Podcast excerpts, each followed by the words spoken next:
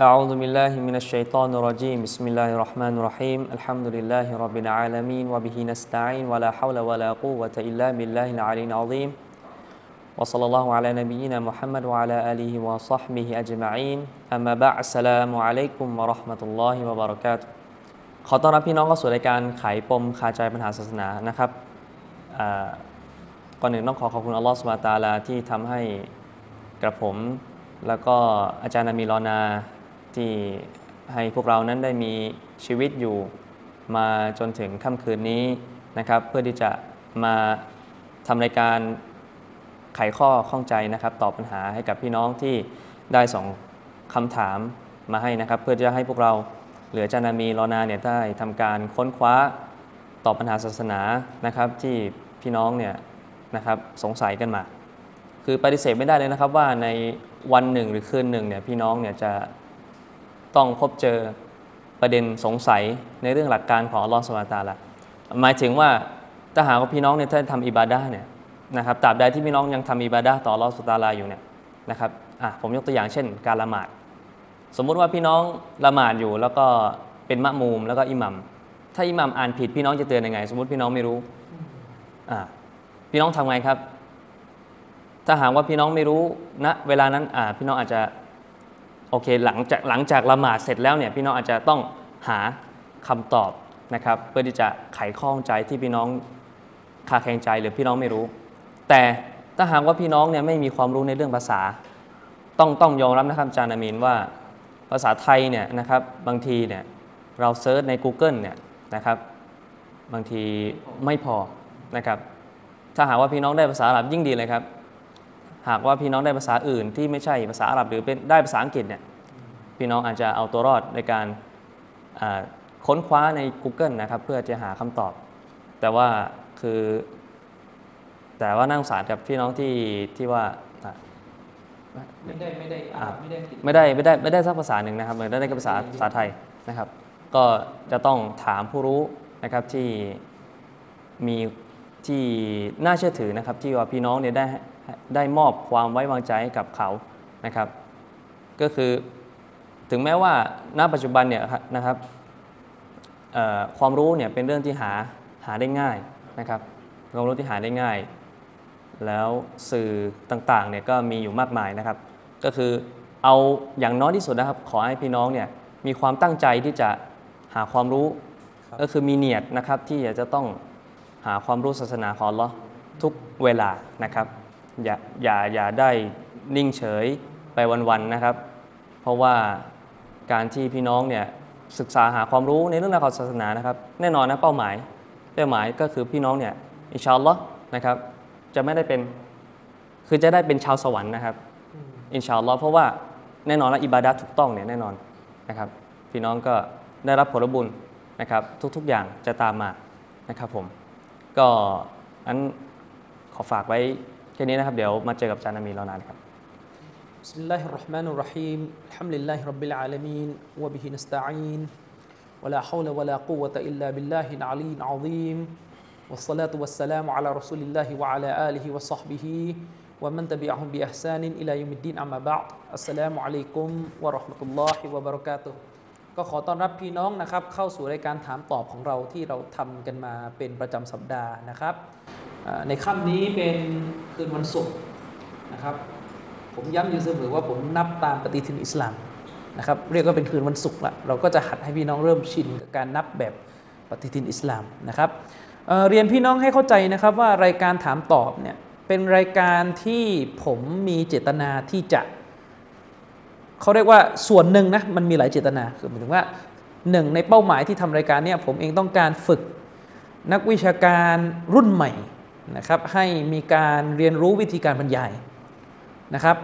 ค่อยๆไต่เต้าเวทีบรรยายไปนะครับค่อยๆไต่เต้ารายการที่จะบรรยายไปเรื่อยๆนะครับอย่างอาจารย์อดินเนี่ย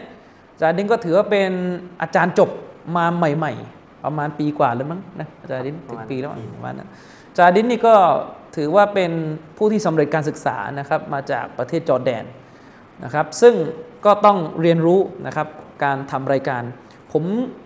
ฝากเป็นข้อคิดต้นรายการนะครับสำหรับคนเรียนศาสนาว่า ถ้าคุณมีความรู้ศาสนาด้วยกับเงื่อนไขของเมืองไทย ที่คนไม่อ่านหนังสือ ถ้าคุณมีความรู้ศาสนา คุณมีเจตนาที่จะด่าวะแต่คุณมีปัญหาเรื่องการพูดการบรรยาย คือบรรยายไม่เก่งไม่หัดมาเนี่ยการด่าวะของคุณจะอยู่ในที่ที่ค่อนข้างแคบ จะไม่จะไม่จะไม่ออกไปวงกว้าง จะไม่ออกไปวงกว้างนะครับฉะนั้นหลีกเลี่ยงไม่ได้ที่จะต้องฝึกเรียนรู้ การพูดนะครับ วิธีการฝึกวิธีการเรียนรู้การพูดเนี่ยมันก็ได้หลายช่องทาง สิ่งหนึ่งที่ผมย้ำเลยนะครับว่าต้องเรียนรู้ให้ได้คือเวลามีการนั่งร่วมวงวงที่มีการคุยวิชาการดีๆนะเวลานั่งอยู่ในวงเนี่ยอย่าพยายามเงียบอย่างเดียว ผมเองเนี่ยพูดได้คล่องปลออยู่ณตอนนี้เนี่ยผมก็โตมากับการเสวนาแลกเปลี่ยนกันในวงชาเล็กๆ จนกระทั่งเริ่มเรียนรู้การพูดจนคล่องนะครับทำลิลละอัลลอฮฺตาลาก็ให้ ฉะนั้นคนที่กำลังเรียนศาสนาอยู่ คุณจำไว้เลยว่า คุณต้องเรียนรู้วิธีการพูดให้คล่องนะครับ เพราะถ้าไม่พูดจนคล่องคือพูดแล้วก็ไม่ไม่เก่งเนี่ยมันต้องทำใจนะครับว่าในประเทศไทยเราเนี่ยคนไม่อ่านหนังสือ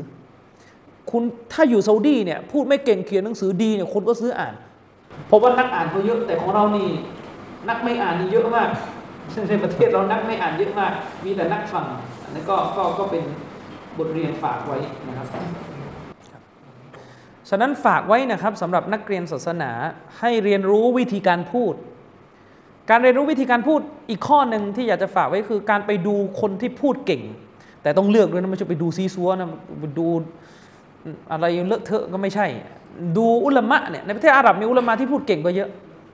นะครับหรือในประเทศไทยจะดูใครก็ได้แล้วแต่นะครับเรียนรู้วิธีการพูดจากเขามา อีกเรื่องหนึ่งที่อยากจะฝากไว้นะครับ พี่น้องครับรายการนี้เป็นรายการถามตอบเนี่ยที่ผมทำรายการนี้เนี่ยย้ำนะครับว่าไม่ได้จะมาประกาศสักดาเป็นมุฟตีหรืออะไรไม่ใช่นะครับ แต่เพราะมันมีคำถามเข้ามาเยอะเหลือเกิน พี่น้องจะเห็นว่าผมไม่พยายามจะทำรายการถามตอบมาตลอด แต่พี่น้องต้องการคำตอบจริง ๆ ไม่รู้จะไปถามใครบางทีเนี่ยเราก็อะ ในเมื่อไม่มีทางเลือกก็จะขอตอบ แต่คำตอบที่จะเอามาตอบเนี่ยเราจะค้นมาก่อนครับพี่น้องถามสัปดาห์นี้ เราไปค้นมาบางทีอีกสองสัปดาห์เพิ่งมาตอบคำตอบที่เอามาตอบเนี่ยบางทีถามตั้งแต่สองสัปดาห์ที่แล้วเนี่ยเอามาตอบ ฉะนั้นสิ่งที่ผมตอบเนี่ยผมจะขึ้นอ้างอิง หนังสือวิชาการเป็นภาษาอาหรับอยู่หน้าจอเดี๋ยวพี่น้องจะเห็น ใครอยากจะได้คำตอบในเชิงละเอียดไปเปิดตามเล่มที่อ้างไว้นะครับไปเปิด ถ้าไม่มีเล่มหาไม่ได้อะติดต่อมาเดี๋ยวจะถ่ายรูปให้ดู เพื่อจะเอาข้อมูลไปให้ดูนะครับ ฉะนั้นเอ่ออย่าหลงประเด็นนะ เดี๋ยวบางคนจะมาบอกว่า นี่ดูสิ ถามอะไรตอบได้หมด แล้วก็ไปยกคำพูดสฮาบะห์มาที่บอกว่าใครก็ตามแต่ที่มีการถามมาแล้วตอบได้ทุกข้อคน มีแต่คนบ้าอันนี้อันนี้ไม่ใช่เรานะ คือเราเนี่ยไม่ใช่ว่าถามอะไรตอบได้หมดนะครับ แต่ที่เอามาตอบนี่คือคัดเฉพาะที่ตอบได้ คนละประเด็นนะอย่างงงนะ คือคำว่าถามอะไรตอบได้หมดนี่หมายถึงว่าพี่น้องเจอผมเจอที่ไหนถามอะไรตอบได้หมด อันนั้นคือถ้าตอบได้เนี่ยมีปัญหาแล้ว แต่อันนี้เนี่ยในหนึ่งชั่วโมงเนี่ยคัดเฉพาะที่เจอคำตอบจากอุลามะอืมอุลามะเขาตอบ แต่ว่าเราเอามาย่อยให้กินนะครับ เหมือนที่อาจารย์อดินพูดในตอนต้นรายการว่าอุลามะเขาตอบเป็นภาษาอาหรับเนี่ยพี่น้องไปหาไม่ได้ในภาษาอาหรับ เชคบินบาสเนี่ยมีฟัตวาเจ็ดสิบกว่าเล่มนะพี่น้อง ถ้าผมมานั่งอ่านให้ฟังทีละตัวทีละตัวทีละตัวเนี่ยมันก็ได้ไปไปเรื่อยๆแหละแต่ว่ามันไม่ใช่คำตอบผมเอง เป็นคำตอบอุลามาเขานะครับฉะนั้นตรงนี้ก็ก็ฝากให้เข้าใจในเบื้องต้นนะครับว่าคำตอบที่ตอบมาเนี่ยเป็นคำตอบที่มีการถามล่วงหน้ามาก่อน แล้วก็เราก็ไปเตรียมคำตอบมา เอามาย่อยให้กินง่าย ๆนะครับ ตรงไหนที่ไปเร็วได้ก็ไปตรงไหนที่ต้องลงรายละเอียด ก็จะขออนุญาตลงรายละเอียดนะครับเอ่อ พี่น้องมีคำถามอะไรก็ลองถามมาดูแล้วกัน จริง ๆ มันมีคำถามที่ค้างอยู่เต็มไปหมดเลยตรงหน้าเพจเนี่ย ผมเองบางทีก็ไม่ไม่ทันจะค้นนะครับ พี่น้องก็ไม่ต้องน้อยใจนะถ้าถามมาแล้วผมยังไม่ตอบเนี่ยเพราะบางทีบางคำตอบเนี่ยมันใช้เวลาค้นนานผมไม่สะดวกจะตอบ ผมก็ไม่ตอบไปก่อนนะครับ พี่น้องต้องการคำตอบเร็วๆก็ก็ไปถามอาจารย์ท่านอื่นนะครับแล้วก็บางคำตอบเนี่ยผมก็ยังรู้สึกว่า ค้นแล้วเนี่ยมันไม่พออ่านเล่มนี้รู้สึกไม่เคลียร์ไม่ชัดอะไรเงี้ยก็ก็ต้องต้องการการค้นคว้าต่อนะครับเท่าที่เวลาจะมีนะครับอาจารย์ที่เรามาเข้าคำถามที่เราจะตอบกันในสัปดาห์นี้ครับครับผมคำถามแรกเลยครับคำถามแรกนะครับ อาจารย์เอ่อช่วยอธิบายคำว่าอัตตะวักกุลให้ฟังหน่อยได้ไหมครับว่ามีรายละเอียดอย่างไรบ้างครับฮัมดุลิลละพี่น้องครับ อัตตะวักกุลเรื่องนี้เป็นเรื่องสำคัญมากในศาสนา อาจารย์ดินมีอะไรจะเสริมแทรกมาได้เลยนะครับครับอัตตะวักกุลเรื่องนี้เป็นเรื่องสำคัญมากในศาสนา อุลามาเชคฟุซอลและฟาวซานได้อธิบายว่า อัตตะวักกุลเนี่ยมันเป็นขั้นสูงสุดแห่งเตาฮีดขั้นสูงสุดของอะกีดะห์เตาฮีดเลย หมายความว่าคนที่มีตะวักกุลเนี่ยหรือที่ภาษาไทยเราพูดกันติดปากว่าตะวักกัลเนี่ยจริงๆต้องอ่านเป็นตะวักกุลนะครับ คนที่มีอัตตะวักกุลเนี่ยมันจะนำไปสู่การ บังเกิดการงานที่ดีอีกเยอะเนี่ยครับอัตตะวักกุลคืออะไร ตามภาษาอัตตะวักกุลก็คือการมอบหมายการตัฟวีดการมอบหมายความสำเร็จ การมอบหมายผลลัพธ์ยังสิ่งสิ่งหนึ่ง แล้วก็อัลเอติมาดความหมายที่สองคือเอติมาดคือ การไว้ใจสิ่งสิ่งหนึ่ง ว่าเราจะได้สิ่งที่เราหวังจากสิ่งนั้น เชื่อใจสิ่งสิ่งนั้น นี่คือความหมายทางภาษา ซึ่งแน่นอนว่าเป้าหมายที่ศาสนาพูดถึงตะวักกุลก็คือ การมอบหมายสิ่งที่เราคาดหวัง สิ่งที่เราตื่นตระหนก สิ่งที่เราหวาดกลัวมอบหมายหัวใจของเราทั้งหมดเนี่ยไปยังอัลลอฮ์สุบฮานะฮูวะตะอาลามอบหมายตอฟวิดคือมอบเลย แล้วก็เอียติมาดให้ความเชื่อมั่นไว้ใจต่อพระองค์อัลลอฮ์ครับนี่คือความหมายตามภาษา ฉะนั้นอัตตะวักกุลการมอบหมายเนี่ยถือว่าเป็นอิบาดะห์ ของมุมิน ถือว่าเป็นการงานที่มุมินจะต้องทำความเข้าใจและควบคุมให้ดี เพราะถ้ามันเฉเมื่อไหร่ไม่ตรงอยู่ในหลักการ มันจะลามปามไปเป็นตั้งแต่ระดับเป็นชีริกเล็ก แล้วก็ลามไปสู่ชีริกใหญ่ก็ได้อัตตะวักกุลคือการมอบหมาย อีมานของเราอิบาดะห์ของเราเนี่ยต้องมีเรื่องตะวักกุลอยู่บนรากฐานของการตะวักกุลการมอบหมาย อัตตะวักกุลเป็นการงานของภาคหัวใจ เป็นการงานของภาคหัวใจนะครับ การตะวักกุลนี่ถ้าเปรียบเป็นร่างกายมนุษย์เนี่ยจะเปรียบเป็นหัวมนุษย์ก็ได้ครับและส่วนอื่นในศาสนาก็คืออวัยวะในร่างกายทั้งหมด ถ้าหัวพังพี่น้องอย่างอื่นก็จบ หรืออุลามาอาจจะเปรียบอีกสำนวนหนึ่งก็คือ อัตวกุลเปรียบเสมือนขาทั้งสอง ถ้าส่วนขามันเป๋มันพังมันขาดร่างกายก็มีปัญหาหมดเลย อัตวกุลเปรียบเสมือนขาก็ได้ และอย่างอื่นในศาสนาเนี่ยอยู่บนฐานของอัตวกุล จึงมีคำพูดที่บอกว่าเมื่อใดก็ตามแต่ที่อัตวกุลเข้มแข็ง เมื่อนั้นอีหมานจะแข็งไปด้วย แต่ถ้าเมื่อใดที่ตะวักกุลอ่อนแออีหมานก็จะเหลวเปรี้ยวไปด้วยครับเชคซอลเลฟาวซานได้อธิบายไว้ในหนังสืออัลอิรชาดของท่าน ท่านบอกว่าเกี่ยวกับเรื่องตะวักกุลนี้มีสามประเภทที่ต้องคุยนะครับ มีสามประเภทมีสามชนิดที่ต้องคุย ประการที่หนึ่งประเภทที่หนึ่ง ฟังให้ดีพี่น้อง คือเรื่องที่อัลลอฮ์สุบฮานะฮุวาตาลาเท่านั้นกระทำได้เพียงผู้เดียว เป็นเรื่องที่อัลลอฮ์ตาลากระทำได้เพียงผู้เดียว อื่นจากอัลลอฮ์ไม่มีใครทำได้ การให้ลูกของเรามีชีวิตอยู่รอด การเป็นการตายเมียเราตั้งคันภรรยาเราตั้งคันจะคลอดออกมาได้ไม่ได้จะแท้งก่อนเนี่ยอัลลอฮ์ตาลาผู้เดียวเท่านั้นที่ทำได้ การได้ริสกี การจะได้เข้าสวรรค์ อะไรประมาณนี้ รถจะชนไม่ชน พวกเนี้ยสิ่งเหล่านี้เนี่ยเป็นสิ่งที่เรารู้กันในวิชาอัตโตฮีดว่าอัลลอฮ์สุบฮานาวะตาลาเพียงผู้เดียวที่ทำให้เราได้ ฉะนั้นวาจิบที่อัตวักกุลการมอบหมายเนี่ยในเรื่องพวกนี้จะต้องให้อัลลอฮ์เพียงผู้เดียว ใครก็ตามแต่ที่เอาการมอบหมายในเรื่องประมาณเนี้ย ไปให้แก่สิ่งอื่นนอกเหนือจากอัลลอฮ์สุบฮานาวะตะอาลาอันนี้มุรตัดตกศาสนาเป็นกาเฟรครับเช่น เช่นเอิ่มเนี่ยภรรยาเรามีคันลูกของเราจะได้เกิดมาจะตายไหมตอนจบเนี่ยจะตายหรือจะไม่ตายจะได้คลอดไม่คลอดเนี่ย ถ้าเราเนี่ยผันการมอบหมายอันนี้ไปยังผู้อื่นจะเป็นชีริกทันทีริสกีในชีวิต ความเดือดร้อนความทุกข์ความก้าวหน้าจะรุนรุ่งเรืองในชีวิตเนี่ยสิ่งเหล่านี้อัลลอฮ์เพียงผู้เดียวทำได้วาจิบที่จะต้องเอกคลาสคือให้ความบริสุทธิ์ในการมอบหมายนี้ ไปยังอัลลอฮ์สุบฮานะฮูวะตาลาไปยังอัลลอฮ์สุบฮานะฮูวะตาลาพี่น้องอันนี้คือชนิดที่หนึ่งถ้าเราผันสิ่งนี้ไปอื่นจากอัลลอฮ์เนี่ยเป็นชีริกแน่นอนนี่เรื่องใหญ่ ซึ่งพวกมุชริกีในสมัยของท่านรอสูลุลลอฮิสัลลัลลอฮุซัลลัมเนี่ยก็มีการทำชีริกในลักษณะนี้ เขาจะไปรบจะชนะไม่ชนะ มันไปเอาการมอบหมายในหัวใจไปให้กับรูปจวิตสิ่งต่าง ๆ ขึ้นเครื่องบินพี่น้องเครื่องบินจะตกหรือเปล่าเนี่ยเราไปโอ้โหมอบหมายกับ สมมติว่ามอบหมายกับมาเลย์กาชิริกไม่ได้ เราต้องมอบหมายต่อพระองค์อัลลอฮฺสุบฮานุตะลาเพียงผู้เดียวนะครับ อันนี้คือประเภทที่หนึ่งประเภทที่สองคือเรื่องที่มันเป็น อัสบาบอัลลอฮิรอัสบาบอัลลอฮิรนี่หมายถึง เรื่องที่มันเป็นขั้นตอนทางดุนยาแบบแบบวิทยาศาสตร์ทั่วไปประจักษ์แจ้งครับขั้นตอนทางดุนยาแบบประจักษ์แจ้งทั่วไป เช่นเราเนี่ยเราเนี่ยสมมติเราเนี่ยอยู่ในอยู่ใน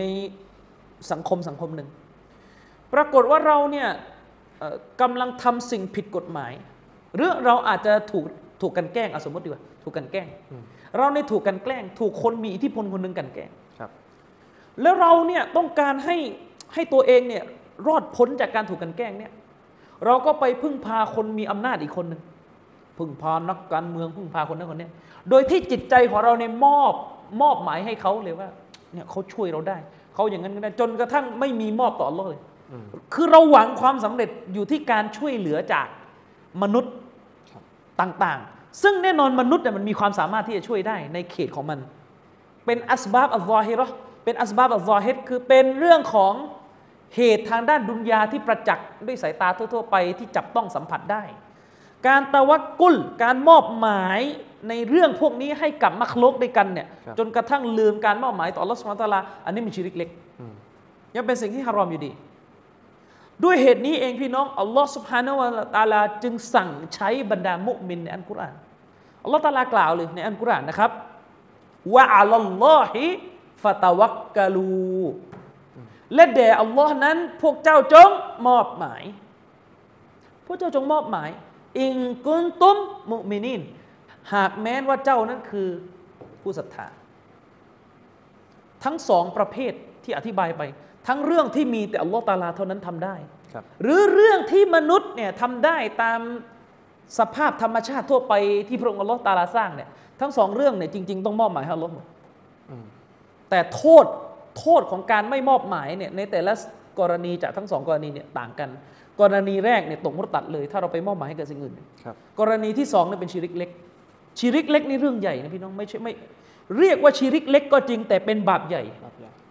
ชีริกเล็กเนี่ยบาปของมันร้ายแรงกว่าการซินาอีกนะชีริกเล็กนี่เรื่องใหญ่นะชีริกเล็กเนี่ยถ้าตายไปโดยที่เราไม่เตาบะฮ์อัลลอฮ์จะไม่อภัยให้วันกิยามะฮ์อัลลอฮ์จะลงโทษ แต่แค่ไม่ได้ว่าอยู่ในนรกตลอดกาลนะครับอายะอัลกุรอานที่บอกว่าอินนัลลอฮะลายักฟิรุอัยยุชรกะบิฮิวายักฟิรุมาดูนาซาลิกลิมายชะอัลลอฮ์ตาลาเนี่ยจะไม่อภัยให้แก่คนที่ตั้งภาคี แต่จะอภัยให้แก่คนที่ทำความผิดอื่นนอกเหนือจากตั้งภาคีเนี่ยอายะนี้ที่อัลลอฮ์สุบฮานุตลาบอกว่าอัลลอฮ์ไม่อภัยให้แก่ผู้ตั้งภาคีเนี่ยรวมไปถึงภาคีเล็กด้วย รวมชีริกเล็กด้วยในคำอธิบายที่มีน้ำหนักที่สุดครับ นั่นหมายความว่าคนที่ทำชีริกเล็ก แล้วก็ตายในสภาพที่ไม่ตอบะจะชีริกเล็ก เข้าไปอยู่ในอายะนี้ด้วย วันกิยามะอัลลอฮ์ไม่อภัยให้ จะไม่อยู่ใต้มาชีอะ จะไม่อยู่ใต้ประสงค์ของพระองค์คือสิ่งที่ความผิดที่อัลลอฮ์เนี่ยจะอภัยให้ก็ได้ หรือไม่อภัยให้ก็ได้เนี่ยอันนั้นเราจะเรียกว่าอยู่ใต้ประสงค์ ถ้าพระองค์ประสงค์อภัยให้ก็อภัย เช่นซีนากินเหล้าเนี่ยถ้าพระองค์ประสงค์อภัยให้ในวันกิยามะพระองค์ก็อภัย นี่คือพูดในกรณีของคนที่ตายแล้วมันไม่ตอบัตไงแต่ถ้าก่อนตายเนี่ยเตาบัตอันนี้อภัยให้หมด จะชีริกใหญ่ชีริกเล็ก ด่านสามซีนาเมาเหล้ายาปาปลิ้งเนี่ยทุกชนิด ถ้าได้ตอบะบริสุทธิ์ใจจริงก่อนตายอันนี้อภัยให้ แต่ที่พูดนี่คือกรณีที่บ้ายอยู่กันไปลำพองแล้วก็ตายในสภาพอย่างนั้น เพราะว่าอะไรเพราะซาบ้านทำชีริกมาก่อนรับอิสลามอยู่แล้วบรรดาซาบะทำชีริกมาก่อนรับอิสลามเขาเป็นกาเฟตมาก่อน แล้วหลังจากเขารับอิสลามเขาขอเพยโทษอัลลอฮ์รับเตาบะนะบางคนบางท่านอัลลอฮ์ตาลาให้นบีมาประกันสวรรค์เรียบร้อยแล้ว อย่างนี้เป็นต้น ฉะนั้นจากอายะเมื่อกี้อัลลอฮฺสุบฮานตะลาบอกว่า และแด่อัลลอฮ์ผู้เป็นพระเจ้าของเจ้านั้นพระเจ้าจงมอบหมายเถิด สั่งตรงนี้วาจิบไหมวาจิบไม่สั่งพวกนี้ฟาตาวักกะลูพระเจ้าจงมอบหมาย อันนี้ อันนี้สุนัตหรือวาจิบวาจิบ รู้ได้ไงวาจิบ ไม่ได้ใช้คำว่าวาจิบนี่รู้ได้ไง อัสลุลอัมริลิลบูจูบพื้นฐานเดิม สิ่งใดก็ตามแต่ในอันกุรอาน เมื่ออัลลอฮฺตาลาสั่งเป็นวาจิบไว้ก่อน นะครับ อิงกุนตุมมุมินีนนี่กรณีนะชัดเจนเลย บริบทแวดล้อมชัดเจนเลย หากเจ้าเป็นผู้ศรัทธาครับอิบนุลกอยยิมอิมามอิบนุลกอยยิมรอฮิมะฮุลลอฮ์ลูกศิษย์อิมตัยมียะห์อธิบายว่าอัลลอฮ์ตาลาได้กล่าวไว้ในอายะนี้ โดยระบุว่าการตะวักกุล การมอบหมายต่อพระองค์เนี่ยเป็นเงื่อนไขของอีหมาน เป็นเงื่อนไขของอีหมาน จึงได้ข้อสรุปออกมาว่า เมื่อใดที่ตะวักกุลหมดไป เมื่อนั้นอีหมานก็หมด และเมื่อใดที่ตะวักกุลมีเมื่อนั้นอีหมานก็จะบังเกิดครับ เมื่อนั้นอีหมานก็จะบังเกิด นี่คือสองประเภทแรก ส่วนตะวักกุลในความหมายที่สามความหมายที่สามเนี่ยหมายถึงตะวักกุลในความหมายของการหาตัวแทนไปทำหน้าที่แทนอืมอันนี้เรื่องดุนยาทั่วไปครับตะวักกุลในความหมายของการ หาคนมาทำหน้าที่แทน เช่น ผมเนี่ยมีมีไม้หอมนะผมนี่มีไม้หอม ผมต้องการเอาไม้หอมนี่ไปขายอาหรับอืมแต่ผมไม่สะดวกจะไปเองเพราะผมติดธุระต้องค้นคว้าวิชาการครับผมก็แต่งตั้งให้อาจารย์อาดินไปเป็นตัวแทนค้าไม้หอมครับนะครับ ไปเป็นตัวแทนขายไม้หอม อย่างเงี้ยเป็นต้น อันนี้เนี่ยเรียกว่าเป็นการมอบหมายในความหมายตัวแทน ผมไม่ได้โกงนะ ไม่ค้าขายนี่คือฮัลล้านปกติอ๋อครับผมแต่ผิดก็คือคนที่ไปค้าแล้วก็ไม่ซื่อตรงอันนะว่ากันอืมครับผมก็ให้อาจารย์ดินเนี่ยไปค้าขายปกติอาจารย์ดินก็ไปทำการค้าปกติ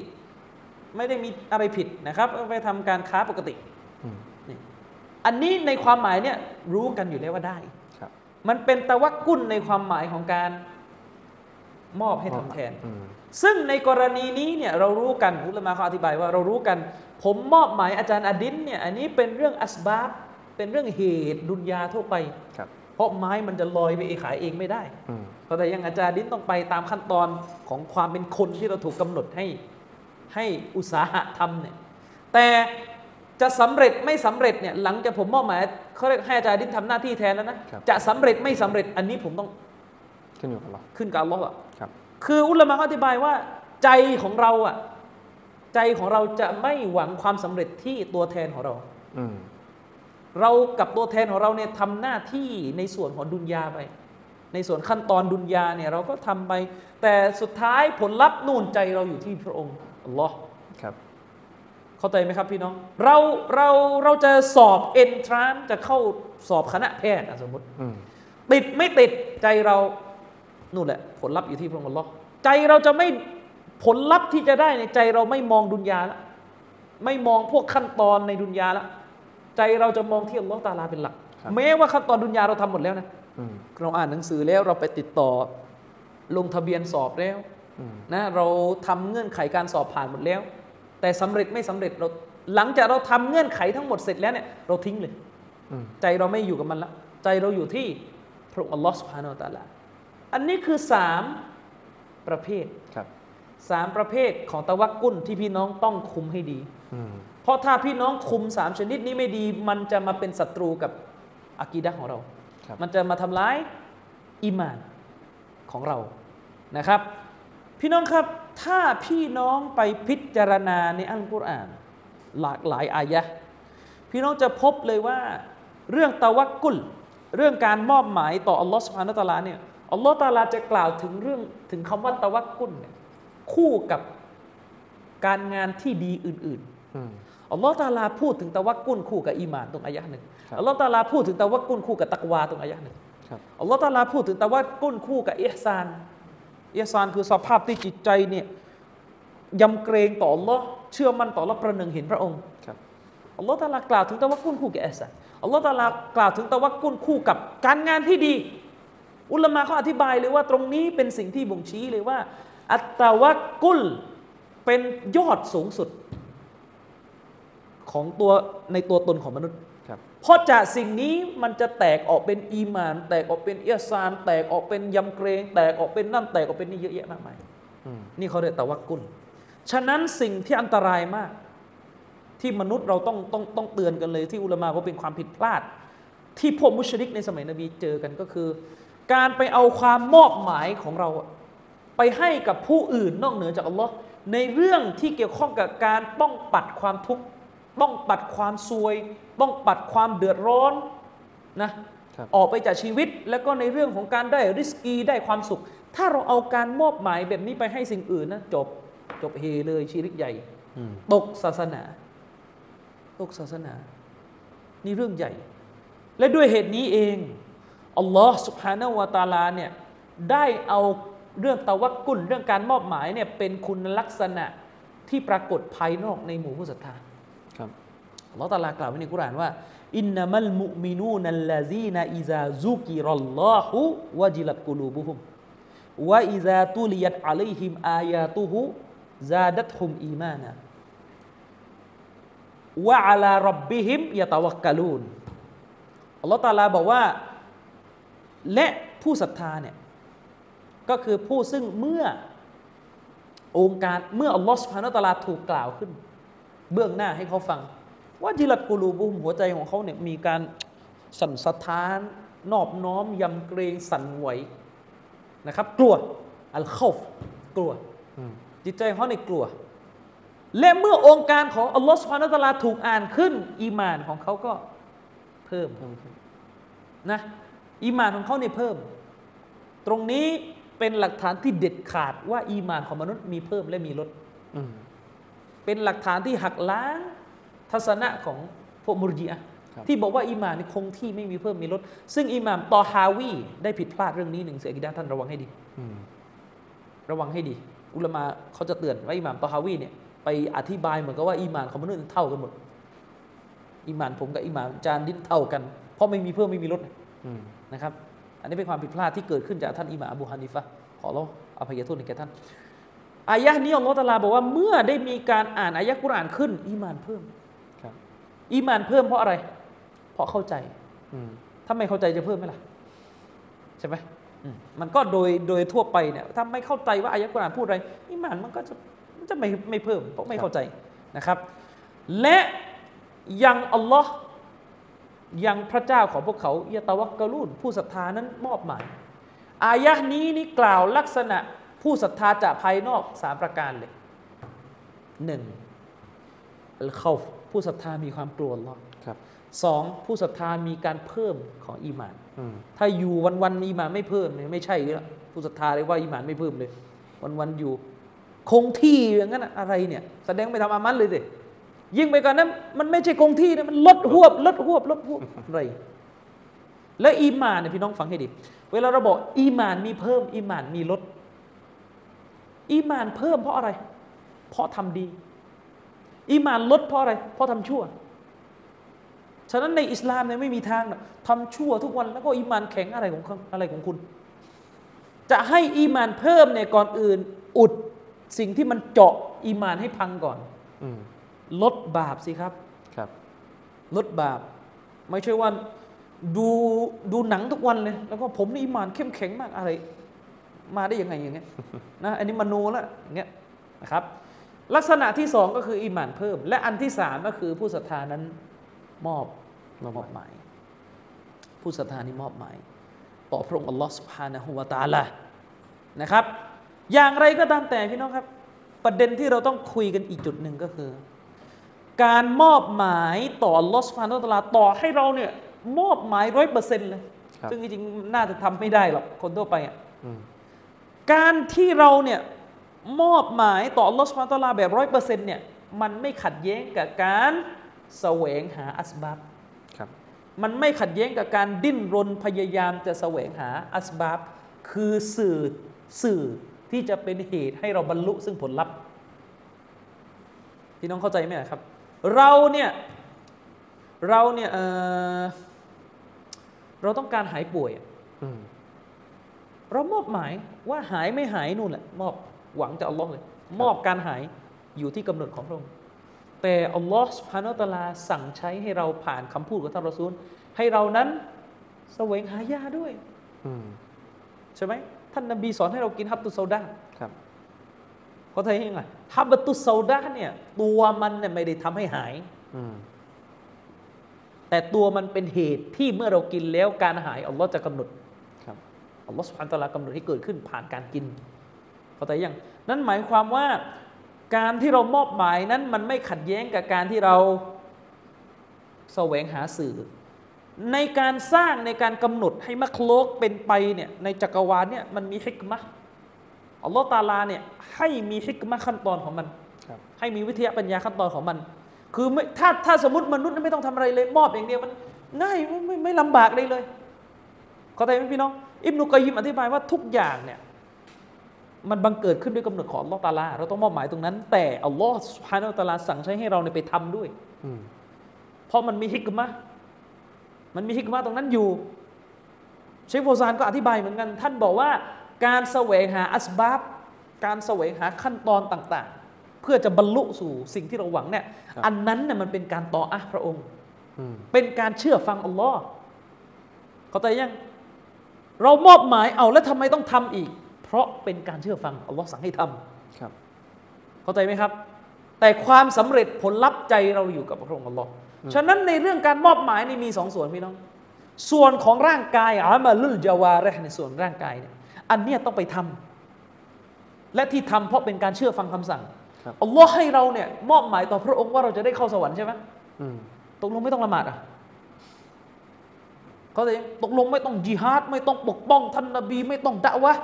ไม่ใช่ต้องละหมาดอืมละหมาดทำไมเชื่อฟังไง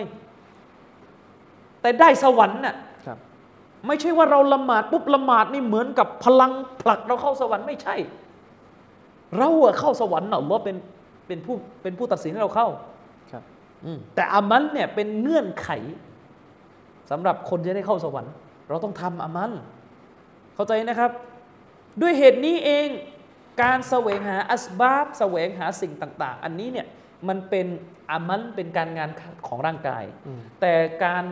หวังความสำเร็จตะวักกุลเนี่ยอันนี้เป็นการงานของหัวใจครับแยกให้ดี มอบหมายต่อ Allah ว่าจะได้แบบนั้นจะไม่ได้แบบนี้จะสำเร็จอย่างนั้นจะสำเร็จแบบนี้ เรามอบหมายต่อ Allah แต่ดุนยาเนี่ยต้องไปทำด้วย ดุนยานี่ต้องไปทำด้วย อายะห์กุรอานสั่งชัดเจน เวลาอ่านกุรอานนี่อย่าอ่านที่เดียวแล้วก็ทิ้งอีกที่หนึ่งอืมอัลลอฮ์ตาลาพูดถึงพูดสั่งใช้ท่านนบีกับซอฮาบะห์เรื่องการจิฮาดการต่อสู้ครับเพื่อปกป้องรักษาอิสลามวะอิดดูละหุมมัสตะตะตุมมินกูวะติน วะมินริบาติลขัยรตุรฮิบูนบิฮิอัดูอัดูวัลลอฮิวะอัดูวะกุมอัลลอฮ์ตาลาบอกว่าเจ้าพวกเจ้าเนี่ยจงจัดเตรียมอืมให้แก่ศัตรูของพระองค์ ให้แก่ศัตรูของเจ้าจนจัดเตรียมอะไรพละกำลังนะจากการถูกม้าศึกสมัยก่อนใช่ไหมอืมครับมินกูวะติน คือจงจัดเตรียมแก่ให้แก่เขาได้จัดเตรียมความพร้อมในเรื่องของกำลัง มินกูวะตินในเรื่องของกำลังว่ามินริบาติลคอยเรื่องของการผูกม้าศึกคือการจะจิฮาดจะรบเนี่ยประเทศอิสลามจะรบเนี่ยคือไม่มีอะไรเลยไม่ได้เข้าใจเข้าใจยังไม่มีอะไรเลยไม่ได้อัลลอฮ์ตาลาให้เราเนี่ยจัดเตรียมคือต้องให้ศัตรูกลัวก่อนครับก่อนจะรบเนี่ยให้ศัตรูกลัวก่อนนะ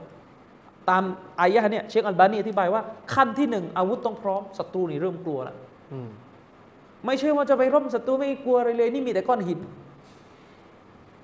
เข้าใจยัง ฉะนั้นบรรดาสหบะห์ที่ได้ต่อสู้เพื่อปกป้องอิสลาม ใจเขาตะวักกุนอยู่แล้วครับ แต่เขาทำไหมการแสวงหาความพร้อมทำเพราะอายะห์นี้สั่งอืมนะด้วยเหตุนี้ในฮะดิษซอฮีฮ์เนี่ยท่านนบีอธิบายอายะห์นี้เลยว่าเขาว่าอัลกูวะกำลังกำลังในการต่อสู้ที่อัลกุรอานสั่งใช้ในอายะห์นี้ท่านนบีบอกคืออัลรัมอัลรัมการขว้างอืม สมัยก่อนการต่อสู้มันเป็นเรื่องการขว้างการการอะไรใส่กันอย่างเงี้ยครับนะครับ อืมอันนี้ให้เข้าใจนี่คือคือการการหาอัสบาบซึ่งไม่ขัดแย้ง ไม่ขัดแย้งกับการตะวักกุล ไม่ขัดแย้ง เรื่องอื่น ๆ ก็เทียบคล้าย ๆกัน เราเนี่ยมอบหมายต่ออัลลอฮ์ไหมเรียนศาสนาแล้วจะอัลลิมจะเข้าใจอะเราต้องมอบหมายต่ออัลลอฮ์ตกลงไม่ซื้อหนังสืออ่านกันเลยนะ ไม่ไม่ไปหาช่องทาง ไม่ไปหาเงินฮาล้านเพื่อจะได้ไปซื้อหนังสือ จะได้เดินทางไปนั่งเรียนอุลามา จะไม่ต้องทำอะไรเลย ก็ไม่ใช่เข้าใจเข้าใจไหมครับ ความรู้อัลลอฮ์ตาลาประทาน แล้วยังไงต่อนั่งอยู่บ้าน ไม่ต้องทำอะไร แล้วก็บอกว่าเดี๋ยวได้ความรู้มันมันไม่ใช่ขั้นตอนในกำหนดการของพระองค์เนี่ยความรู้ต้องได้มาด้วยการแสวงหา จึงไม่เคยมีอุลามาในโลกเนี่ยไม่ทำอะไรเลย ไม่เคยมีนะ คนคนหนึ่งได้เป็นอุลามา เพราะว่านั่งอยู่บ้าน แล้วก็ได้เลย ไม่ไม่มีไม่มีปรากฏการณ์แบบนี้คนที่เป็นอุลามาไม่มีใครเป็นอย่างนี้ ทุกคนต้องไปแสวงหาสื่อที่จะนำไปสู่ ความรู้ทั้งสิ้นไปซื้อตำราไปนั่งเรียนไป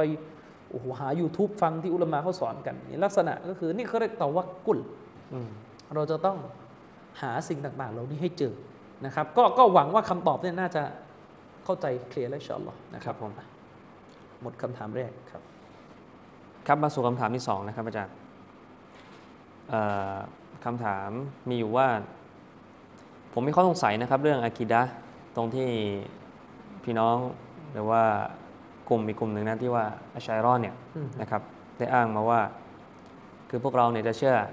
จะมีหลักอะกีดะห์เชื่อตามสลับตรงๆไม่ได้ เพราะว่าอีหมาน การศรัทธาของเราเนี่ยมันไม่ไม่เท่ากับยุคของชาวสลับอืมครับอันนี้คือเป็นคำถามที่หนึ่งนะอาจารย์อามีนอะเดี๋ยวได้ตอบก่อนแล้วกันครับผมจะได้จะได้ไม่งงก็มีสองน่าจะมีสองคำถามนะในในในตัวเดียวกัน คือมีการอ้างว่าเราเนี่ยจะมีหลักศรัทธาแบบสลับไม่ได้ครับ เพราะว่าเราอีหมานไม่เท่าเขาอืมอันเนี้ยเป็นคำอ้างที่กลุ่มอาเชเรอเนี่ยพยายามยกมาอ้างครับเพื่อจะบิดเบือนหรือเพื่อจะออกไปจากอากีดะห์สลับอืม คือเดี๋ยวต้องถามก่อนว่าตกลงเนี่ยยอมรับแล้วใช่ไหมว่าตัวเองอากีดะห์ไม่ตรงสลับ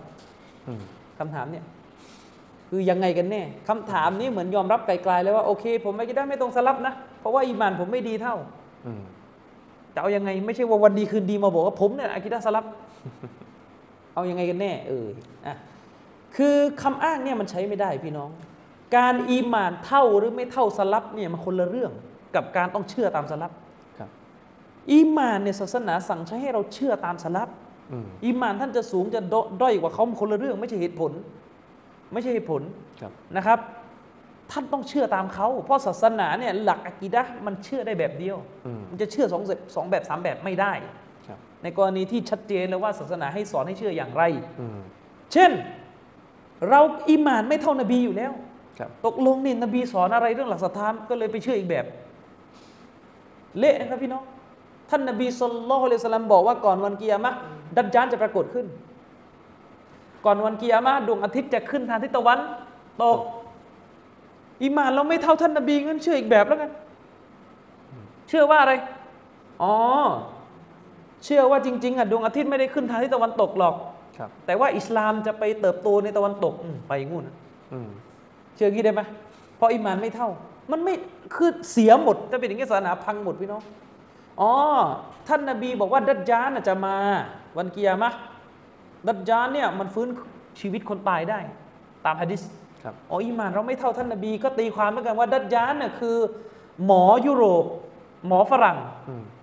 ที่มารักษาคนที่เป็นโรคเจ้าชายนิทราฟื้นนี่นี่เละอืมตีความอย่างเงี้ยเละไหมชาวถ้ำชาวถ้ำเลี้ยงสุนัขอืมตามกุรอานชาวถ้ำเลี้ยงสุนัขครับ และชาวถ้ำนอนเป็นเวลาอุ้ยเป็นหลายร้อยปีอืมอ๋อตีความชาวถ้ำมันคือคนยุโรปเพราะยุโรปเลี้ยงหมา และคำว่านอนเนี่ยหมายถึงว่ายุโรปยุคยุคโบราณเนี่ยมันเคยล้าหลังไอ้คำว่าตื่นคือมันปฏิวัติวิทยาศาสตร์จนมีอำนาจหมดพี่น้องหมด ดัจจานคืออเมริกาตีตีตีความอย่างเงี้ยเสียหมด ยอมรับไหมล่ะก็ไม่ยอมรับอ้าวแล้วทำไมมาใช้สูตรนี้ล่ะ สรุปก็คือคำอ้างเนี่ยใช้ไม่ได้ครับ กลุ่มอาชาเอรอกพยายามจะอ้างคำอ้างนี้เพื่ออะไร เพื่อจะบอกว่าเราเนี่ยไม่ขอเชื่อนะว่าอัลลอฮ์ตาลามีพระหัตถ์เพราะว่าอีหมานเราไม่เท่าสลับมันมีที่ไหนอ้างอย่างเงี้ยใช้ได้ที่ไหนอ้างอย่างนี้วาจิบที่มุสลิมจะต้องอีหมาน จะต้องเชื่อตามสฮาบะห์คุณจะมีอีหมานที่เข้มแข็ง ไม่เข้มแข็งไม่ใช่ประเด็นครับ ประเด็นคือศาสนาเนี่ยคุณจะเอาความเห็น ส่วนตัวของคุณมาใช้ไม่ได้ เรื่องอะกีดะห์เป็นเรื่องตะวักกุฟเป็นเรื่องตอกีฟิยะห์ครับเป็นเรื่องที่ต้องดูตัวบท สั่งให้เชื่อยังไงต้องเชื่ออย่างนั้นอืมฮัดดิสบอกว่ายิบรีนมาเลาอิกะห์มีหกร้อยปีกอืมกุรอานบอกว่ามาเลาอิกะห์มีอ่าฮัดดิสบอกว่ามาเลาอิกะห์มีหกร้อยปีก ก็ต้องตามนั้นครับจะมาบอกว่าไม่เชื่อเอามีปีก มันก็ไม่ได้นะครับคือฉะนั้นข้ออ้างนี้ใช้ไม่ได้ครับะคือเหมือนกับว่าเขาเขาจะสื่อว่าการที่ จะเชื่อในซาลับเนี่ยเชื่อในกิรัตซาลับเนี่ยอืมคือจะเชื่อตรงๆ ไม่ได้ต้องเชื่อผ่านในยุคคอลัฟอีกทีหนึ่งอะอันนี้อีกประเด็นหนึ่ง ครับ ถ้าจะอ้างไว้นี่อีกประเด็นหนึ่งใช่ไหมล่ะ คือถ้าจะบอกว่าจะเชื่อตามสลับไม่ได้ เว้นแต่ต้องเชื่อต้องเชื่อผ่านคนรุ่นหลังสลับครับคำพูดเนี่ยถูกส่วนหนึ่ง อืมคือเราต้องการจะบอกอย่างนี้ พี่น้องเรากับสลับเนี่ยมันเกิดกันไม่ทัน ครับ โอ้โหช่องว่างเวลามัน ห่างกันนานมากอืมบางทีเรากระโดดไปหาสลับเลยไม่รู้จะไปหาที่ไหนครับอิหม่ามชาฟีอีก็เสียชีวิตไปแล้วอืมฉะนั้นมันเป็นจึงเป็นเรื่องปกติที่เราจะบอกว่าบรรดาผู้รู้เนี่ยเขาถ่ายทอดความรู้จากยุคสลับส่งต่อมาถึงยุคยุคปัจจุบันไม่ขาดตอนอืมมันไม่ได้ปฏิเสธที่จะต้องเอ่อบอกว่าในแต่ละสมัยจะมีอุลามะจะมีผู้รู้คอยรักษาความเชื่อหลักศรัทธาของชาวสลับครับสืบมาถึงพวกเรา ซึ่งอันนี้ท่านนบีสุลต่านละฮ์อะลัยฮิวะสัลลัมเองก็ได้ยืนยันไว้ในหะดิษตออิฟะห์มันซูเราะห์ลาตาซาลุตออิฟะตุมมินอุมมะติกออิมาตันบิอัมริลลาห์ในประชาชาตินี้จะมีกลุ่มชนหนึ่ง ไม่ขาดสายทุกยุคสมัยมีคนกลุ่มนี้อยู่ครับคือกลุ่มชนซึ่งต่อสู้เพื่อปกป้องศาสนานะครับดำรงมั่นอยู่บนพระบัญชาของอัลลอฮฺสุบฮานาอัลตะอาลาอืมไม่ได้ปฏิเสธ ซึ่งหนึ่งใน กลุ่มชนนั้นที่อิหม่ามอัลมัดได้อธิบายไปก็คืออาลุลฮะดีสครับบรรดาอุลามะฮะดีสบรรดาอุลามะที่มีความเข้าใจเรื่องศาสนา โดยอิงฮะดีสนบีเป็นรากฐานเนี่ยอืมคนเหล่านี้เนี่ยรักษาแล้วไม่ได้ปฏิเสธนะครับ แล้วประเด็นคือตรงไหนล่ะ ถูกต้องครับเราไม่ได้ปฏิเสธว่า ความรู้ศาสนาที่เราต้องเชื่อตามสลับเนี่ยมันก็ถูกถ่ายทอดรักษาสืบทอดมาถึงเราผ่าน คนรุ่นหลังสลับอยู่แล้วอืมอืมนะครับ อันนี้ไม่ได้ปฏิเสธแล้วก็ยังไงต่อคำถามน่าจะเกี่ยวพันคือคืออย่าสมมุติว่าอย่างเช่นอ่าที่ผมเจอมาอย่างเงี้ยนะครับอาจารย์อ่าเช่น อิหมัมนาวีอย่างเงี้ยครับบางทีเขาจะอ้างว่า ชาวซาลับมีความเชื่อแบบนี้แบบนี้อ๋ออ่าเช่นเช่น ชาวซาลับมีความเชื่อเรื่องอิสอ่าเรื่องการตะวีลแล้วก็เรื่องการตัฟวีดอืมอืมอืมแต่ว่าความหมายของอิหมัมนาวีคือตัฟวีดมานาก็คือการมอบหมายเข้าใจประเด็นแล้วครับประมาณนั้น คือประมาณนี้คือเขาเขากำลังจะบอกงี้ คือพี่น้องครับเท้าความให้ฟังนิดหนึ่ง ในโลกอิสลามเราเนี่ยมีนักวิชาการที่มีชื่อเสียงยิ่งใหญ่อยู่สองท่านครับสองท่านนี้ไม่ได้เกิดในยุคสลับนะอืมไม่ได้อยู่ในยุค 300 ปีแรกสองท่านเนี่ยอยู่ยุคหลังสลับมันเลยมันนานมากครับนะครับ ยิ่งอิหม่ามอิบนุฮะจัรเนี่ยน่าจะ 900ไม่ถ้าจะไม่ผิด ผมไม่แม่นอิจรอแปดร้อยเก้าร้อยเนี่ยแปดร้อยแปดร้อยกว่า คือมันจะมีนักวิชาการอยู่สองท่าน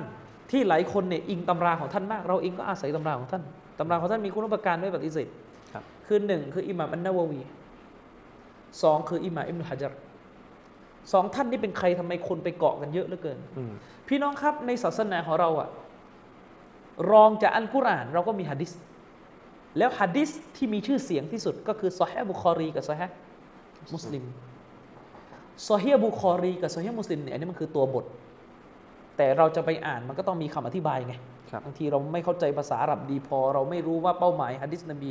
ท่านนบีพูดอะไร เราก็ต้องอ่านคำอธิบายของอาลิมอุลามะอืมแล้วอิหม่ามอันนาวาวีเนี่ยก็ไปเขียนอธิบายซอฮีฮ์มุสลิมอิหม่ามอิบนุฮะจัรไปเขียนอธิบายซอฮีฮ์บุคอรีครับฟัตฮุลบารี ก็เป็นปกติที่คนจะเปิดฮะดิษก็ต้องไปเกาะอืม กับสองท่านนี้เพราะสองท่านนี้มีคุณอุปการต่อ การอธิบายคำพูดของรอสูลุลลอฮ์สุนนะของรอสูลุลลอฮ์แต่มันเกิดปัญหาในทางวิชาการขึ้นก็คืออิหม่ามสองท่านเนี่ยเวลาเขาไปอธิบายฮะดีษที่พูดถึงเรื่องอากีดะห์ครับเช่นเรื่องพระนามคุณลักษณะของอัลลอฮ์อืมเป็นต้นเป็นต้นนะหลายๆเรื่อง เวลาอิหม่ามสองท่านนี้เนี่ย ไปอธิบายฮะดิษที่เกี่ยวข้องกับอากีดะห์อิหม่ามสองท่านนี้จะเขียนด้วยสำนวนว่า ชาวสลับว่าอย่างนี้อืมชาวสลับเชื่อแบบนี้ เป็นต้นครับเช่น ในการอธิบายฮะดิษที่บอกว่ายันซิลุรับบุนตะบารอกะวะตะอาลาอิลสมาอิดดุนยาอืมอัลลอฮ์ตาลานั้นจะเสด็จลงมานะครับ ในช่วงเศษหนึ่งส่วนสามสุดท้ายของกลางคืนคือ อิสลามเราแบ่งกลางคืนออกเป็นสามช่วงครับ ถ้าคืนถ้าในค่ำคืนมี9ชั่วโมงนะถ้ากลางคืนมี9ชั่วโมงสามชั่วโมงสุดท้ายอะอืมนั่นแหละคือช่วงเวลาการเสด็จลงมาอย่างฟากฟ้าครับชั้นล่างสุดของพระองค์อัลลอฮฺสุบฮานะฮูวะตะอาลาตามฮะดิษนี้ฮะดิษนบีบอกอย่างนี้ว่าอัลลอฮฺตะอาลาจะเสด็จลงอืมนะครับ แต่ในการอธิบายฮะดิษนี้อิหม่ามนาววีในการชารอซอฮีห์มุสลิม อิหม่ามนาววีไปบอกว่าชาวสลับอาทิเช่นอิหม่ามมาลิกสลับบางท่านอาทิเช่นอิหม่ามมาลิกครับได้ตีความการลงว่าหมายถึง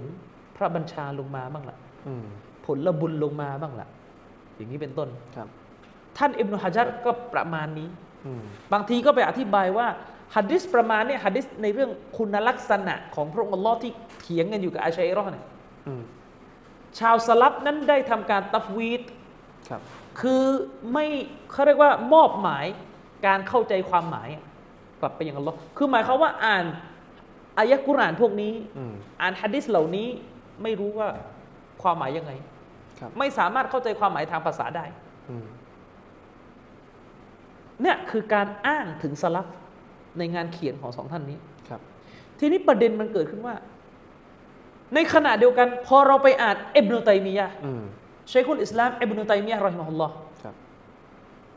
อิบนุตัยมียะห์เนี่ยก็เขียนถึงสลับเหมือนกันอืมแต่เขียนถึงสลับในอีกแบบนึงเลยพี่น้องเข้าใจไหมครับอิบนุตัยมียะห์บอกว่าชาวสลับเนี่ยไม่มีตีความเลยอืมในเรื่องคุณลักษณะของพระองค์อัลลอฮ์ในเรื่องซิฟัตของพระองค์อัลลอฮ์และชาวสลับนั้นเข้าใจความหมายด้วย ไม่ใช่ตะวีดครับ กลายเป็นว่าคนรุ่นหลังสลับเนี่ยพูดถึงสลับเนี่ยก็พูดไม่ตรงกันอีกอืมคนหนึ่งพูดถึงสลับอย่างหนึ่งอีกคนหนึ่งพูดถึงสลับเป็นอีกทางหนึ่งตกลงครับสลับยังไงกันแน่คำถามมันก็จะเกิดขึ้นว่า แล้วตกลงจะเชื่อใครดีอะอืมเพราะทางซาลาฟียะห์หรือที่เขาเรียกว่าวะฮาบีเนี่ยเกาะตำราอิบนุตัยมียะห์เป็นหลัก ในการอธิในการเรียนอะกีดะห์เกาะตำราอิบนุตัยมียะห์ครับ พอเกาะตำราอิบนุตัยมียะห์ก็จะเข้าใจสลับอีกแบบ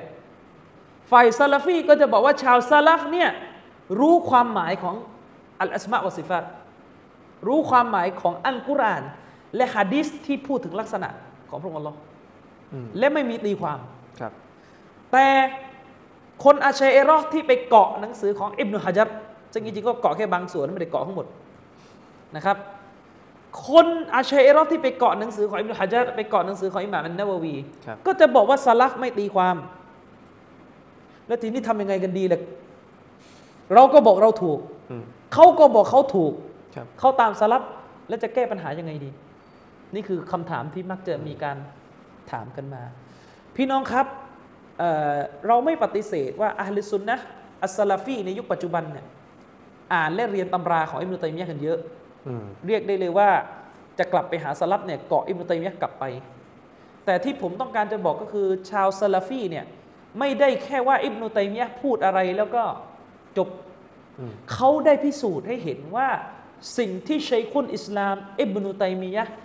อธิบายว่าสลับเชื่องี้สลับเป็นงี้สลับมีจุดยืนแบบนี้อะครับมันเป็นอย่างนั้นจริง ๆ มันก็ต้องตั้งคำถามว่าแล้วตกลงเราจะกลับไปหาสลับเนี่ย มันมีวิธีกลับไปดูยังไงอะหนังสือสลัมเยอะอะครับ การกลับไปหาสลับเนี่ยพี่น้องฟังให้ดี วิธีที่ปลอดภัยที่สุดในการที่จะไปถึงสลับได้จริง ๆ ก็คือ กลับไปหาตัวบทคำพูดของสลับครับ กลับไปหาสิ่งที่เป็นข้อเขียนของสลับไม่ใช่กลับไปหาสลับด้วยการอะดูดูๆแล้วก็สาว่าเป็นอย่างนั้นนะ มันมีสองแนวทางนะ แนวทางที่หนึ่งกลับไปหาสลับด้วยการดูข้อเขียนของเขาเนี่ยครับกลับกลับไปหาสลับด้วยการวิเคราะห์ว่าเออสลับน่าจะเป็นอย่างนี้ เช่นไอ้วิธีที่สองนี่เป็นปัญหามากนี่คืออะไรเช่นในสมัยซอฮาบะห์อืมท่านโฮเซนเนี่ยมีปัญหากับเขาเรียกว่าข้าหลวงของยาซีดบินมูอาวิยะห์ครับ คือพูดง่ายๆมีการสู้รบกันที่การ์บาลา การสู้รบอะมี แต่มันไม่ได้บอกไงว่าเพราะอะไรอะตกลงเขาสู้กันเพราะอะไร พี่น้องเข้าใจไหมการสู้รบเนี่ยมีอืมแต่เขาบอกไหมว่าเขาสู้เพราะอะไรเขาไม่ได้บอกเป็นลายเขาไม่ได้บอกเราอะตรงๆ ทีนี้ถ้าเราไปไปตีความเอาเองอ๋อท่านฮุเซนสู้รบเพราะท่านฮุเซนก่อกบฏอืมไอคนที่หนึ่งบอกท่านฮุเซนสู้รบ เพราะก่อกบฏอันนี้ได้อีกแบบหนึ่งละไออีกคนหนึ่งบอกการ ท่านฮุเซนสู้รบนั้นไม่ใช่กบฏแต่ปกป้องตัวเองอันนี้อีกแบบหนึ่งครับสรุปก็คือพูดถึงท่านฮุเซนกันหมด แต่สรุปท่านฮุเซนไปคนละทางอืมอันนี้เนี่ยเป็นการกลับไปหาสลับด้วยวิธีการที่ผิด วิธีการแบบเนี้ยผิดอันตรายครับเพราะไปเอาการกระทำของสลับได้ไปอธิบายเอาเองอืมอันเนี้ยไม่ใช่แนวทางที่อิมนุตัยมียะห์ทำแต่ถ้าเราจะกลับไปหาสลับในวิธีการที่ปลอดภัยที่สุดคือ กลับไปหาตำราสลับอืมพี่น้องต่อไปเนี่ยจับไปให้ดีโต๊ะครูหรือใครจะมาบอกว่า นี่คือแนวทางสลับนี่ต้องกลับไปหาสลับแบบนี้ไม่ใช่สลับเนี่ยถามกลับเลยเชคโรเบียให้สูตรใบนานาวะใบนากุมกุตุบุสสลับอืมเรากับท่าน พูดกันไม่ใช่เหรอว่าอยากจะกลับไปหาสลับงั้นเรากับท่านตัดสินกันที่ตำราสลับถ้าท่านเนี่ยยังตอบไม่ได้เลยว่าสลับเนี่ยมีตำราชื่ออะไรบ้างเลิกพูด อื มมีที่ไหนผมเนี่ยผม ผมกลับไปหาสลับไหนสลับมีตำราชื่ออะไรบ้างไม่รู้แล้วมันจะกลับไปหาสลับได้ยังไง ชื่อตำรายังไม่ จะเป็นรูปหน้าปกยังไม่เคยเลยเหรอผม ผมเนี่ยตามสลับเนี่ยอะไรของคุณ ด้วยเหตุนี้ เราจึงบอกว่าชัยคุลอิสลามอิบนุตัยมียะห์เนี่ยโอเค ไม่มีปัญหา ท่านไม่เอาไม่ใช่ปัญหาครับ แต่ดูสิ เวลาอิบนุตัยมียะห์พูดเนี่ยอิบนุตัยมียะห์ อ้างตำราสลับไหมอืมพี่น้องใครมีความสามารถในอันนี้วิชาการระดับหนึ่งละชัยคุลอิสลามอิบนุตัยมียะห์เนี่ยมีหนังสือชื่อว่ากิตาบอันนูบูวัตได้รับการตีพิมพ์แล้วในสมัยปัจจุบันครับพี่น้องโหลดเล่มเนี่ยแล้วพี่น้องไปดูมาซอดรหนังสืออ้างอิงท้ายเล่มอืมอุลามาที่ทำการเอาหนังสืออิมตัยมียะห์เนี่ยมาจัดพิมพ์ลงเป็นไฟล์ PDF เนี่ย เขาจะแจ้งเลยว่าจากการสำรวจหนังสืออิมตัยมียะห์เนี่ยเห็นชัดเลยว่าอิบนุตัยมียะห์เขียนหนังสือเนี่ยอิบนุตัยมียะห์ใช้อะไรเป็นแหล่งอ้างอิงอืมแล้วไปดูชื่อหนังสือไทยเล่มโดยมากเป็นหนังสือที่เขียนกันในสมัยสลับ โดยมากเป็นหนังสือที่เขียนสมัยสลับ ใครก็ตามแต่ที่อ่านหนังสืออิบนุตัยมียะห์เนี่ยอ่านอ่านเยอะนะหนังสืออิบนุตัยมียะห์แล้วก็อ่านตำราสลับ คุณจะเห็นเลยว่าชัยคุลอิสลามเนี่ยเวลาพูดถึงสลับอะท่านเราจะเห็น ออกมาตลอดเลย คือท่านจะมีหนังสือสลับอ้างอิงอยู่ครับ ข้อความพวกเนี้ยเราจะเห็นเลยว่ามันจะไปปรากฏอยู่ในหนังสือของอิหม่ามบัรบาฮารีไปปรากฏอยู่ในหนังสือของอิหม่ามอิบนุคุซัยมะห์ไปปรากฏอยู่ในหนังสือของอิหม่ามบุคอรี ไปปรากฏอยู่ในหนังสือของอิหม่ามติรมิซีไปปรากฏอยู่ในหนังสือของอิหม่ามอะห์มัดนี่เยอะสุด นี่สลับหมดเลย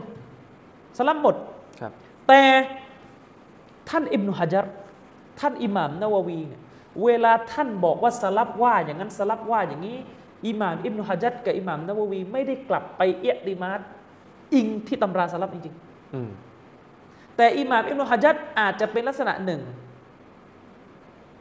ไปเอาคำอธิบายของคนที่มาก่อนหน้าท่านสักสักไม่กี่ปีอะอืมคนนั้นว่าสลับเป็นอย่างนี้ท่านก็ไปไปไปไปพูดตามคนนั้นต่อออืมเช่น อิหม่ามกุรตูบีครับอิหม่ามกุรตูบีมีหนังสืออธิบายโซฮีฮ์มุสลิมไงอิหม่ามอิบนุฮะจัดก็ไปอิงอิหม่ามกุรตูบีมาอีกทีอะอืม เข้าใจยังมันไม่ใช่เป็นการกลับไปหาสลับแบบถึง จุดต้นทางจริงๆอะครับ เข้าใจไหมครับพี่น้องมันถึงเกิดความผิดพลาดไงยิ่งไปกว่านั้น บางทีเป็นการไปเกาะหนังสือหลังสลับและหนังสืออันนั้นน่ะมีการไล่สายรายงานไปยังสลับ แต่ปรากฏสายรายงานมันเมาดัวอืมเช่นที่อิหม่ามอันนาวะวีพูดว่า อิหม่ามมาลิกได้ตีความการเสด็จลงมา ว่าเป็นเรื่องพระบัญชาลงมาเนี่ยตัวบทเนี้ยที่อ้างว่าอิหม่ามมาลิกว่าอย่างเงี้ยอยู่ที่ไหน อยู่ในหนังสืออัลอัสมาวัสซิฟาตของอิหม่ามอัลไบฮะกีอืมอิหม่ามไบฮะกีไม่ได้เกิดในยุคสลับครับแล้วก็ไม่ได้เป็นลูกศิษย์อิหม่ามมาลิกด้วยอิหม่ามไบฮะกีเขียนหนังสือชื่อว่าอัลอัสมาวัสซิฟาตและท่านก็ไล่สายรายงานไปถึงอิหม่ามมาลิกอืมจากท่านไปถึงอิหม่ามมาลิกผ่านผู้รายงานหนึ่งสองสามสี่แล้วกล่าวกันว่าอิหม่ามมาลิกนั้นบอกว่า การเสด็จลงหมายถึงอำนาจลง พระบัญชาลงผลบุญลงอะไรประมาณนี้ แต่พอไปดูสายรายงานมันมีคนกระซาบอยู่อืมมันมีจอมโกหกในสายรายงานครับ เนี่ยคือปัญหาปัญหาจริง ๆ เลยอืมปัญหาในการที่เราจะรู้ว่าสลับเป็นอย่างไรเนี่ย มันต้องกลับไปดูที่ตำราของชาวสลับผมมีหนังสือเล่มหนึ่งอยากจะแนะนำบรรดาคนที่อ่านภาษาอาหรับได้ หนังสือเล่มนี้เป็นการตอบโต้อาเชเอรอห์ ที่อียิปต์ต้นเรื่องมันมาจากอุลามะอาชัยรอคนหนึ่งครับ น่าจะชื่อเซฟอัลอัสรีอืมคนนี้เป็นคนคูเวตหรือจอร์แดนไม่แน่ใจไม่ไม่ไม่ใช่จอร์แดนแน่นอนคูเวตถ้าจำไม่ผิดน่าจะคูเวตแหละเอ่อเอ่อนักวิชาการอาชาอิเราะห์คนหนึ่งชื่อเซฟอัลอัสรีเนี่ยเขาไปเขียนหนังสือชื่อว่าالقول التمام في إثبات อะไรอะ في إثبات التفويض อะไร للسلف الصالح ประมาณเนี้ยครับไปเขียนหนังสือเล่มหนึ่งอ้างเขียนมาเพื่อจะยืนยันว่าชาวสลัฟเนี่ยเขาไม่ใช่อากีดะห์แบบวะฮาบีอืมชาวสลัฟเนี่ยเขาไม่ไม่ไม่แปลซิฟัตเขาตัฟวีดมอบหมายเลย ไม่รู้ว่าแปลว่าอะไรเขาไม่รู้อืมหลังจากเขียนเสร็จเนี่ยเขาไปเรียก big big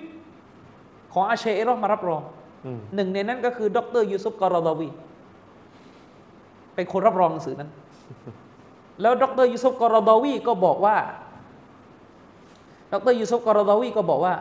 อากีดะห์สลัฟนี่แหละคืออากีดะห์ที่ฮัสซันบันนานำมาฟื้นฟูอืมเพราะฮัสซันบันนาเนี่ยได้กล่าวไว้ในหนังสือของเขานะอุซูลอิชรีนเนี่ยว่าชาวสลัฟเนี่ยเขาตัฟวิดเขามอบหมายกันอืมหลายคนนะมีการอ้างไปถึงสลัฟครับในในอะไรทำนองนี้ ถ้ายุคปัจจุบันคนหนึ่งก็คือมุฮัมมัดฮัสซันดีดิวอืม ก็เคยเหมือนกันไปอ้างว่าสลัฟเนี่ยตัฟวิดเชคมุฮัมมัดบินมหมูดอัลคุดอยรก็ได้เขียนหนังสือเล่มนี้ออกมา ตอบโต้หนังสือนั้นนะครับเออเนี่ยชื่อหนังสือก็คือ ชื่อหนังสือเดิมอะเกาลุตตามามบิอิสบาติตัฟวีดนะลิสลัฟนะครับอัลกิรอม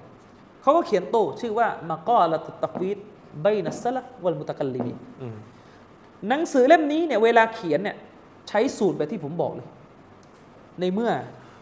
ไม่เข้าใจนัก กลับไปเปิดตำราสลับเลยจบไหมเออกลับไปเปิดตำราสลับเลยดีไหมจบไหมง่ายไหมเอาง่ายๆอะพี่น้องอิหม่ามชาฟีอีสลับไหมครับสลับถามว่าอิหม่ามชาฟีอีเนี่ย ไม่มีหนังสือเขียนเลยเหรออืมมี แล้วทำไมไม่ดูอะ แต่เวลาจะบอกว่าชาฟีอีอย่างนั้นอิหม่ามชาฟีอีอย่างนี้นะบางทีไปเอาของคนรุ่นหลังหมดเลย แล้วก็ไม่รู้ต้นตออยู่ไหนครับอิหม่ามชาฟีอีในหนังสืออัลอุมพี่น้องรู้จักกัน ในหนังสืออัลอุมอืมรู้จักกันอยู่แล้ว ไม่มีใครปฏิเสธว่านี่คือหนังสือของอิหม่ามชาฟีอีจริงๆ ในหนังสืออัลอุมบทว่าด้วยการปล่อยทาสอะครับอิหม่ามชาฟีอีบ้างอิหม่ามชาฟีอีเอาฮะดีษยาริยะห์อืมฮะดีษที่ท่านนบีถามทาสหญิง ซึ่งอิหม่ามมุสลิมรายงานมา ในสำนวนของอิหม่ามมุสลิมอย่างหนึ่งแต่อิหม่ามชาฟีอีรายงานด้วยสายรายงานต่างหากของท่านครับฮัดดิสที่ท่านนบีถามว่าأين اللهอัลลอฮ์ตาลาอยู่ไหนอืมแล้วนางตอบว่า في السماءนู่นอยู่เบื้องบน แล้วท่านนบีก็ให้ปล่อยนางหลังจากตอบให้ปล่อยนางเป็นไทยเลยครับ เดิมทีนางเป็นทาสอิหม่ามชาฟีอีเนี่ยเอาฮัดดิสนี้วางเสร็จ แล้วท่านพูดอะไรต่อهكذا ประมาณนี้ท่านพูดมาว่าهكذا สั้นนะประมาณว่าهكذا สั้นสั้นนะ رسول الله صلى الله عليه وسلم لامتحان الإيمانประมาณเนี้ยคืออิหม่ามชาฟีอีบอกว่าแบบนี้แหละ คือการที่ท่านรอซูลุลลอฮ์วางแบบเพื่อ test ทดสอบอีหมานคน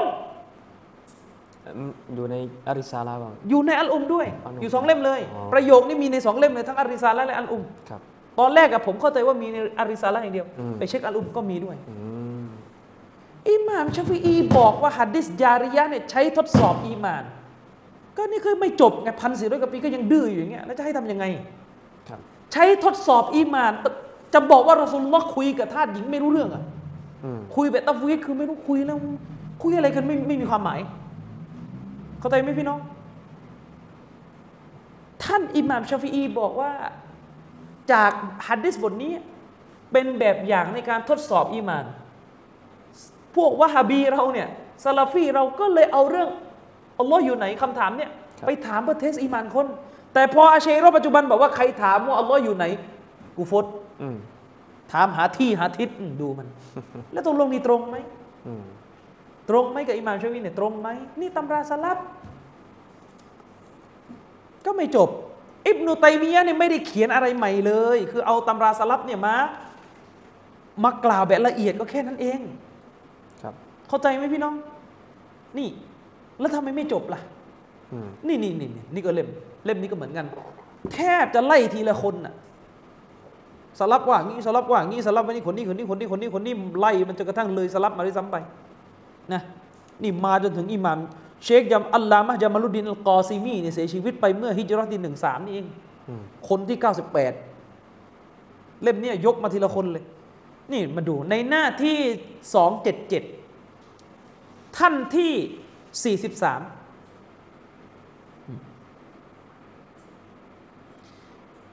ท่านที่ 43 คือใคร อิหม่ามติรมิซี รู้จักกันใช่ไหมอิหม่ามติรมิซี ต้องพูดอีกไหม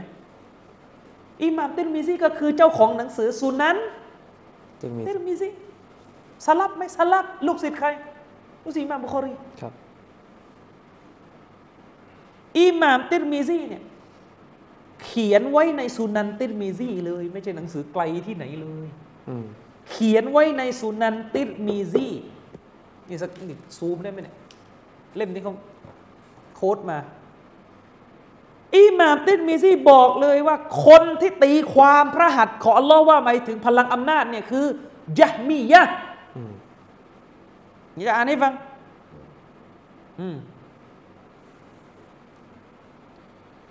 อิหม่ามติมิซีบอกว่าฟาตาอาวลัดอัลยะมียะตุฮาซิฮิลอายาตคนเรียนภาษาอาหรับไม่เข้าใจเลยยะมียะตีความบรรดาองค์การเหล่านี้ไป ตีความ ตาอวลัดตีความอืตีความบรรดาองค์การเหล่านี้ องค์การที่พูดถึงพระนามของพระองค์ลอฟาฟัสซารูฮาอาลาไกริมาฟัสซารอัลลุลอิลมีและพวกจามิยะก็ไปอธิบายองค์การเหล่านั้น โดยแหวกออกไปจากคำอธิบายของปราดอืมคำพูดนี้เนี่ยแปลว่า อุลามะสลักมีไหม่อธิบาย มีอธิบาย แต่เขาอธิบายแบบเขาแต่ยะฮ์มียะห์อธิบายอีกแบบหนึ่งไม่ได้หมายว่าสลับนี่ไม่ตับซีดเลยเลยครับ แล้วยังไงวะกอลูกลับไปหาใครกลับไปหาจามีไง และพวกเขากล่าวอธิบายกันว่า อินนัลลอฮะลัมยัคลุกอาดามะบิยะดีฮีอืมพวกยะมีบอกว่าอัลลอฮ์เนี่ยไม่ได้สร้างอาดัมด้วยพระหัตถ์ของพระองค์หรอกวะกอลูแต่พวกเขาอธิบายว่า อินนามะนัลยัดฮาฮุนะอัลกูวะความหมายของเขาว่าพระหัตถ์ในอายะห์เหล่านี้คือ พลังอำนาจ ใครอธิบายเลยทุกวันนี้ชัยรอดไม่ใช่เหรอทำไมไม่จบ ก็ดื้อไงทะเลาะกันอยู่พันกว่าปีก็เรื่องแค่เนี้ยอืมแล้วดู อะ อิหม่ามตินมิซีพูดต่อวะก็และอิสฮากบินอิบรอฮิม ท่านก็อ้างคำพูดสลับอาวุโสครับท่านอิสฮากบินอิบรอฮิมกล่าวว่า อินนามายากูนุตตชบิฮอิซากอลยาดุนกายาดินอืมไอการที่เราไปทำให้อัลลอฮฺสุบฮานะฮูวะตะอาลาเนี่ยไปเปรียบกับมักลุกไปทำให้คล้ายคลึงเนี่ย ก็ต่อเมื่อเราพูดกันแบบนี้พูดยังไง มืออัลลอฮ์เนี่ยเหมือนกับมือของฉันอะอืมมืออัลลอฮ์เนี่ยเหมือนกับมือคนนั้นคนนี้ แล้วมันมีใครเขาพูดอย่างนี้ ไม่มีใครพูดอย่างนี้ นี่แหละที่เรียกว่าตัชเบียครับทำให้คล้ายกันระหว่างอัลลอฮ์กับมักลุกนะเอาซัมอุนกับซัมอินการได้ยินของอัลลอฮ์ก็เหมือนการได้ยินของเรา นี่เอาสิฟัตซ้ำสิฟัตได้ยินกับสิฟัตยาดุนสิฟัตมือกล่าวเทียบกล่าวคู่กันแล้วจะเป็นไปได้ยังไงจะบอกว่ายาดุนแปลไม่ได้ซัมอุนแปลได้แปลว่าได้ยินตลกนะครับ ไม่อยากจะพูดอะไรเยอะนะไปอ่านกันเอานะครับหนังสือนี้ ไปอ่านกันดูอะ ไปอ่านดูไปอ่านดูเล่มนี้นะครับ ตอบโต้อาเชรอห์ได้ค่อนข้างละเอียดมากอืมนะครับอะอันนี้ตอบให้เข้าใจนะครับว่าชัยคุลอิสลามอิบนุตัยมียะห์เนี่ยไม่ได้มากล่าวถึงสลับเอาเอง แต่ท่านพาเรากลับไปหาตำราซะละผมนึงบอกไงเอาหนังสือสลับมาเรียนนั่นสิครับแต่หนีไม่ได้สำหรับไอ้บางคนที่ประเภทไม่อยากจะเอาปราดเนี่ยจะเอาสลับแต่ไม่เอาอุลามากีบาต ทั้งที่อุลามาซาลาฟียุคปัจจุบันเนี่ยเป็นคนนำความรู้สลับกลับมาหาพวกเราอืมพี่น้องคนที่บอกว่าเราต้องกลับไปหาสลับกลับไปหาสฮาบะเนี่ยกลับไปเล่มไหน พูดให้ชัดสลับไม่ได้มาเดินอยู่หน้าบ้านท่าน สลับเขาทิ้งตำราไว้ตำราชื่ออะไร ท่านน่ะอ่านหรือยัง ชื่อหนังสือรู้จักหรือเปล่า อืมชื่อหนังสือรู้จักไหม ถ้าบอกว่าอ๋อผมรู้จักอะผมรู้จักตำรานั้นอะใครอธิบายอืมนี่มีอยู่เล่มหนึ่งมักรินซื้อมานะซอรีฮุสซุนนะตำราซอรีฮุสซุนนะเขียนโดยอิหม่ามตอบารี ใครอธิบาย เชคอับดุลอาซิรรอจีฮีอืมมันหนีไม่ได้ คุณจะกลับไปหาสลับคุณต้องผ่านคำอธิบายของตำราสลับเนี่ยจะเรียนอีกมีอุลามารุ่นปัจจุบันสอนอยู่ ครับ อืม นี่อะไรพูดว่าจะกลับจะกลับไปหาสลับเอาแล้ว ยังไงต่อ แล้วก็ยังไงต่อ กลับไปยังไง ไม่บอก อย่างเงี้ยมันก็ไม่ใช่นะครับอะครับ หมดยังคำถาม ข้อนี้หมดยังอาจารย์ตอบควบคุมอะครอบคลุมแล้วครอบคลุมโอเคสองคำถามอะก็น่าน่าจะกระจ่างนะครับพี่น้องอินชาอัลลอฮ์ว่าไม่จำเป็นต้องต้องคอเรกสรุปอะไรใหม่อีกนะครับ ครับผม ครับมาถึงคำถามข้อที่สามนะครับอาจารย์ การอาบน้ำยกฮะดัสในน้ำนิ่ง หรือน้ำที่ถูกขังไว้อืมน้ำน้ำที่มันไม่ไหลนะครับอืมในอ่างหรือว่าในอะไรสักอย่าง สามารถกระทำได้ไหมครับอาจารย์ เรื่องการอาบน้ำยกฮัดัส เข้าใจเขาว่ายกฮัดัสแล้วอะนะเช่นเราผ่านการหลับนอนกับภรรยามาอย่างนี้เป็นต้นเอ่อการอาบน้ำยกฮัดัสในน้ำนิ่งครับ ในน้ำนิ่งได้ไหมอืมตอบเป็นสองกรณีพี่น้อง แยกเดี๋ยวจะตอบเป็นสองกรณีหนึ่งต้องถามก่อนว่าลงไปจุ่มตัวเองในน้ำนิ่งอะได้หรือเปล่านะครับ หลังจากนั้นน่ะก็ค่อยพูดกันต่อว่า แล้วถ้าถ้าถ้าบอกว่าไม่ได้อืมถ้าบอกว่าไม่ได้ แต่ลงไปแล้วเนี่ยถ้าบอกว่าไม่ได้แล้วลงไปแล้วเนี่ยซอหมายถึงว่าการอาบน้ำยกฮัดดัสนั้นนะใช้ได้ไหมคือแบ่งเป็นสองกรแบ่งณีเป็นสองกรณีครับอะเดี๋ยวเรื่องได้ไม่ได้ก่อน พี่น้องครับ มีฮัดดิษจากท่านนบีศ็อลลัลลอฮุอะลัยฮิวะซัลลัมเป็นฮัดดิษที่ท่านอบูฮุเรยเราะห์รายงานมา แล้วก็รายงานตรงกันทั้งบุคอรีและมุสลิมครับสำนวนในมุสลิมเนี่ยมีสองบท ท่านนบีศ็อลลัลลอฮุอะลัยฮิวะซัลลัมบอกว่าلا يبولن أحدكم อืม في الماء الدائم นะ الذي لا يجريครับพวกท่านทั้งหลายจงอย่าปัสสาวะลงอย่าฉี่ลงไปในน้ำที่มันนิ่งขังไว้ الذي لا يجري ซึ่งเป็นน้ำที่มันไม่ไหลออก นะثم يغتسل منهและหลังจากนั้นท่านก็ไปอาบน้ำไปชำระร่างกายจากน้ำนั้น นี่สำนวนที่หนึ่งสำนวนที่สองที่ท่านนบีบอกไว้ก็คือเอ่อเอ่อلا يغتسل أحدكم في الماء الدائمวะฮวะจุนุบครับพวกท่านทั้งหลายจงอย่าไปอาบน้ำชำระร่างกายในน้ำที่มันนิ่งขัง โดยที่โดยที่ท่านมียูนุบอยู่ครับนะครับ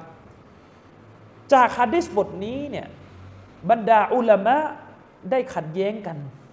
เกี่ยวกับการลงไปชำระล้างร่างกาย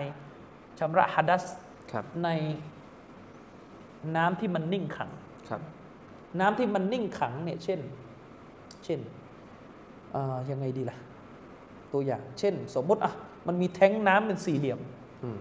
อย่างเงี้ยน้ำที่มันนิ่งขัง มีแท้งน้ำเป็นสี่เหลี่ยม คนหนึงไปฉี่มั่งคนหนึงกระโดดตู้มมั่งอันนี้ทีนี่เละสิสระน้ำมีนะอ่าครับสระน้ำ แม้สระน้ำจะใหญ่อืมแต่ถ้าเยอะเนี่ยพี่น้องก็เจ๊งได้นะอืมไอ้คนหนึ่งฉี่ไอ้คนหนึ่งลงไปอย่างนั้นไอ้คนหนึ่งแบบนี้ไม่ได้ครับนะครับ บรรดาอุลามะได้ขัดแย้งออกเป็นสองทัศนะอืมทัศนะที่หนึ่งเป็นทัศนะของมัสยิดฮานาฟีครับแล้วก็เป็นทัศนะที่ท่านอิหม่ามอิบนุฮัซมินได้ให้น้ำหนักไว้ ทัศนะที่หนึ่งระบุว่าการลงไปอาบน้ำในน้ำนิ่งในฮารามอืมเพราะตามฮะดิษเลยครับ อาศัยตามฮะดิษเลยนะครับลาท่านนบีสั่งว่าห้ามอืมพื้นฐานของการห้ามเป็นฮารามไว้ก่อน อันนี้ทัศนะที่หนึ่งนะครับบอกเลยว่าห้าม ทัศนะที่สองเป็นทัศนะของอุลามะมัสยิดมาลิกีครับและอุลามะมัสยิดชาฟีอีเขาบอกว่าที่นบีห้ามตรงเนี้ยห้ามเป็นมักกะรุฮ์ห้ามเป็นมักกะรุฮ์นะครับ ตามทัศนะที่มีน้ำหนักก็คือทัศนะแรก อาศัยความหมายที่ปรากฏตรงตัวของฮะดิษก็คือ ท่านนบีห้ามการฉี่อืม ลงไปในน้ำนิ่ง ห้ามการลงไปชำระร่างกายในน้ำนิ่งครับที่มันไม่มีการถ่ายออกอืมนะครับ ฉะนั้นตามทัศนะที่รอเยะห์ก็คือห้ามจริง ๆ ซึ่งเชคุลอิสลามอิบนุตัยมียะห์รอฮิมะฮุลลอฮ์ก็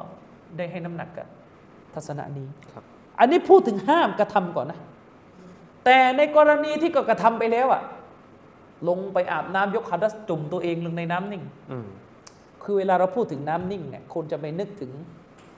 การลงไปแช่ตัวเองในเอ่อเขาเรียกอ่างน้ำครับแบบแนวฝรั่ง ผมแล้วเล่าประสบการณ์ให้ฟังว่าตอนที่ไปเยี่ยมพี่ชายอยู่ที่สกอตแลนด์เนี่ยโอ้โหปวดหัวมาก ปรับตัวไม่ค่อยได้เหมือนกัน เพราะว่าคนไทยเราเนี่ยเราอาบน้ำพื้นเปียกครับ คนไทยอาบน้ำพื้นเปียกฝรั่งนี่เรื่องใหญ่มาก ไปทำพื้นบ้านเขาเปียกนี่โอ้โหเหมือนกับเหมือนกับไปทำลายข้าวของว่ะฝรั่งซีเรียสเรื่องนี้ คือฝรั่งก็ไม่เข้าใจเราเราก็ไม่เข้าใจฝรั่ง คือฝรั่งเนี่ยมันไม่เข้าใจว่าพวกยูละหมาดไอ้ยโทษพวกยูอาบน้ำได้ยังไง พื้นเปียกมันลื่นหัวทิ่มอืมไอ้เราก็ไม่เคยลื่นกันไงไอ้เราเราไม่เข้าใจว่าไปอาบยังไปนั่งแช่อยู่ในฝักบัวรู้สึกมันไม่ค่อย ไม่ค่อยซอกใจอะเพราะเรานี่คือใช้ระบบอาบน้ำเทลงแล้วก็ไหลไป ของเขาเนี่ยไปแช่อาบอยู่อย่างนั้นน่ะแล้วก็ขึ้นมา ซึ่งเราควรจะเอาซุนนะของท่านนบีครับ อย่าไปนั่งจะทำเป็นเหมือนฝรั่งนะครับ การอาบน้ำแบบราดตัวแล้วพ้นไปอะสอดคล้องกับเจตนารมณ์ของท่านรอสูลุลลอฮ์ครับผมมากกว่า แม้จะอ้างว่า โอ้ยไอ้คือมันอาจจะมีการอ้างว่าไอการแช่เนี่ยมันไม่ใช่น้ำนิ่งอืมเพราะว่าอาบเสร็จมันก็เททิ้ง ไอ้นิ่งนี่คือไม่ได้ไปไหนเลยสิอืมนะครับครับไอ้นิ่งนี่มันต้องไม่ได้ไปไหนเลย แต่เอาเถอะโดยทั่วไปมันก็ไม่ค่อยโอเคอะอืมนะครับ คือคือคือการลงไปแช่ในในเขาเรียกอะไรอ่างใช่ไหมครับการลงไปแช่ในอ่างเนี่ยแม้ว่าหลังจากแช่เสร็จเราก็จะทิ้งทิ้งไป แต่เราอย่าลืมว่าน้ำมุสตามันอืมน้ำมุสตามันคือน้ำที่ผ่านการชำระร่างกายแล้วเนี่ยครับมันมีข้อขัดแย้งของอุลามาอยู่อืมอุลามาบางท่านบอกใช้ชำระล้างไม่ได้แล้วครับอุลามาบางท่านไปถึงขั้นว่าน้ำมุสตามันเป็นนจิสอืมแล้วอุลามา บางท่านใช่เราให้น้ำหนักกับอันนี้คืออุลามาส่วนหนึ่งบอกว่าน้ำมุสตามันน้ำที่ผ่านการล้าง ย้อยออกมาจากร่างกายของเราอะครับเป็นน้ำที่สะอาดแล้วก็ใช้ทำความสะอาดต่อได้ แต่สมควรที่สุดที่จะหนีออกอืมถ้าไม่ได้เดือดร้อนอะไร เพราะมัน มันไม่ได้จำเป็นต้องใช้ขนาดนั้น และมันเป็นการหนีออกจากข้อขัดแย้งของนักวิชาการเขาครับนะครับ ฉะนั้น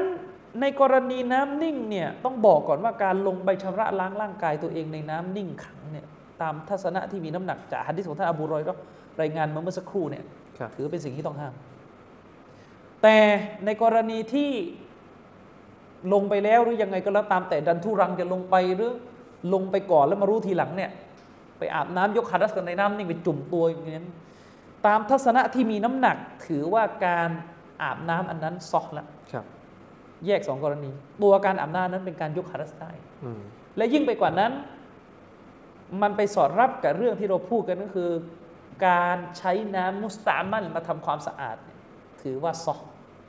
น้ำมุสตามันก็คือน้ำที่มันผ่านการใช้ชำระร่างกายไปแล้ว เช่น ยกตัวอย่างพี่น้อง ผมอาบน้ำละหมาดเนี่ยผมล้างอวัยวะที่ต้องอาบล้างมือล้างแขนอย่างเงี้ยครับแล้วก็เอากะละมังรองอะไอ้น้ำที่ย้อยลงไปจากแขนผมไปตกดองอยู่ในกะละมังอะนั่นแหละเขาเรียกน้ำมุสตามันครับน้ำที่ถูกใช้ไปเรียบร้อยแล้ว ตามความเห็นที่มีน้ำหนัก ก็คือน้ำมุสตามันที่รองอยู่นั้นยังสะอาดอยู่ครับส่วนพี่น้องรังเกียจไม่รังเกียจอีกเรื่องหนึ่งแต่ยังสะอาดอยู่อืมไม่ใช่นจิส และสามารถเอากลับมาใช้อาบน้ำละหมาดใหม่ เพราะอะไร เพราะอะไร พี่น้องครับ เวลาพี่น้องลูบหัวอืมพี่น้องวักน้ำใหม่ไหมเวลาอาบน้ำละหมาดพี่น้องลูบหัวแล้วก็ไปที่หูครับพี่น้องวักใหม่ไหมไม่ พี่น้องไม่ได้วักใหม่ พี่น้องก็ใช้ น้ำที่ลูบอยู่ที่หัวแหละ แล้วก็ไปถึงใบหู มันก็เป็นน้ำมุสตามันอืมเข้าใจไหมครับ น้ำเนี่ยพี่น้องใช้ล้างศีรษะเรียบร้อยแล้ว แต่พี่น้องไม่ได้ใช้น้ำใหม่มาล้างหู แต่แต่ในระดับของบ้านเรานะ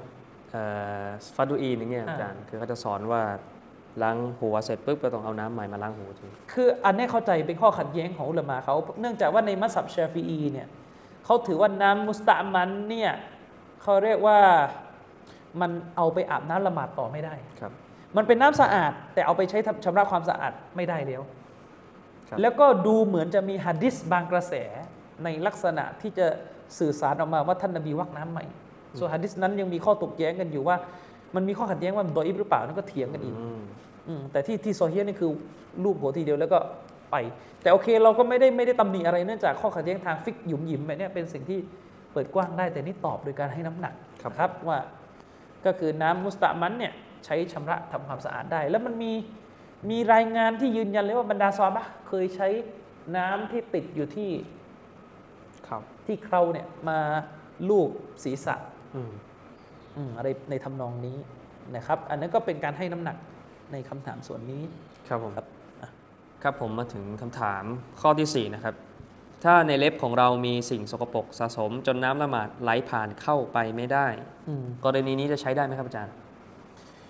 เอ่อพี่น้องครับสิ่งสกปรกที่เอ่อซ่อนอยู่ใต้เล็บของเราไปขังอยู่ในเล็บเนี่ยครับ เอางี้สิ่งสกปรกในยเวลาเราพูดภาษาไทยเนี่ยมันงงอืมมันต้องแยกระหว่างนาจิสกับวาสักครับนาจิสเนี่ยมันคือสิ่งสกปรกที่ถ้าอยู่ติดตัวเราแล้วเนี่ย มันทำให้เราละหมาดไม่สอืมเช่น อุจจาระปัสสาวะนี่เขาเรียกนาจิสครับเอ่อเขาเรียกนาจิสคือมันมันเป็นสิ่งสกปรกที่น่ารังเกียจแล้วก็มันขวางการละหมาดของเราด้วยอืมแต่มันจะมีอีกอันหนึ่งที่เรียกว่าวัสักครับมันไม่ใช่นาจิส มันเป็นสิ่งสกปรกในความหมายของวิทยาศาสตร์อะอืมเช่นคุณไปคลุกดินคลุกอะไร ดินไม่ใช่นาจิสอะครับ ดินไม่ใช่นาจิสคุณไปคลุกดินคลุกอะไร แต่ไอ้ของพวกเนี้ยบางทีมันไปกัน มันมีความหนาของมันอืมและมันไปกันน้ำละหมาด ไม่ให้เข้าไปสัมผัสผิวของเราครับเช่นเหมือนพี่น้องเอาเอาเขาได้อะไรล่ะลิควิดราดลงมืออะมันมันก็ก่อตัวใช่ไหมล่ะ มันก็ก่อตัวลิควิดไม่ใช่นาจิสครับ แต่ถ้าจะอาบน้ำละหมาดในสภาพที่ลิควิดติดที่มืออยู่ มันก็จะไม่ซอกไงเพราะว่าลิควิดมันมันขวางมืออยู่ครับฉะนั้นในกรณีที่ถามมาว่าสิ่งสกปรกที่อยู่ที่เล็บเนี่ยต้องแยก ถ้าสิ่งสกปรกที่อยู่ที่เล็บเนี่ยเป็นนาจิสเลยอันนี้ต้องล้างออกอืมต้องล้างออกไม่ต้องคุยเรื่องประเด็นนั้นครับแต่ถ้าเป็นพวกวัซัก เช่นขี่ดิน อะไรประมาณเนี้ยขี่ดินอะไรประมาณเนี้ยครับติดอยู่ที่มือเนี่ยแล้วไปอาบน้ำละหมาดแล้วทีนี้น้ำมันก็ไม่เอ่อติดที่เล็บโทษ ติดที่เล็บ อยู่ใต้เล็บบางทีเล็บยาวนะคนสมัยก่อนไม่ได้ว่ามีเวลาตัดเล็บกันบางทีเดินทางครับที่ตัดเล็บก็หายากเอ่อ พวกดินพวกขี้ดินอะไรต่อไม่อะไรไปขังอยู่ด้านในอืมแล้วเวลาอาบน้ำละหมาดอะมันก็เข้าไม่ได้ เพราะว่ามันโดนกันอยู่ครับกรณีแบบนี้การอาบน้ำละหมาดในสภาพอย่างนี้ยใช้ได้หรือเปล่า อันนี้มีสามทัศนะ ทัศนะที่หนึ่งทัศนะที่หนึ่งระบุเลยว่าวาจิบจะต้องเอาออก ไม่ซอกถ้าอย่างนั้นไม่ซอกครับใช้ไม่ได้การอาบน้ำละหมาดแบบนั้นใช้ไม่ได้ วาจิบที่จะต้องไปเอาพวกเนี่ยสิ่งสกปรกโสโครกพวกเนี่ยที่ขังอยู่ในเล็บนี่ออกมาอืมทัศนะนี้เป็นทัศนะของอุลามะมัสยิดชาฟีอีบางท่าน และรวมถึงท่านอิบนุอักีดในมัสยิดฮัมบารีคนเหล่านี้ถือว่าก็ต้องล้างออกอะครับวาจิบต้องเอาออกโดยสิ้นเชิงเลยไม่ได้ ทัศนะที่สองนะครับเป็นทัศนะที่ตรงกันข้ามเลย บอกว่าไม่วาจิบเลย โดยสิ้นเชิงอืม เป็นทัศนะที่อิหม่ามกอซาลีได้เลือกครับ แล้วก็ท่านอิบนุกุดามะห์ก็เอียง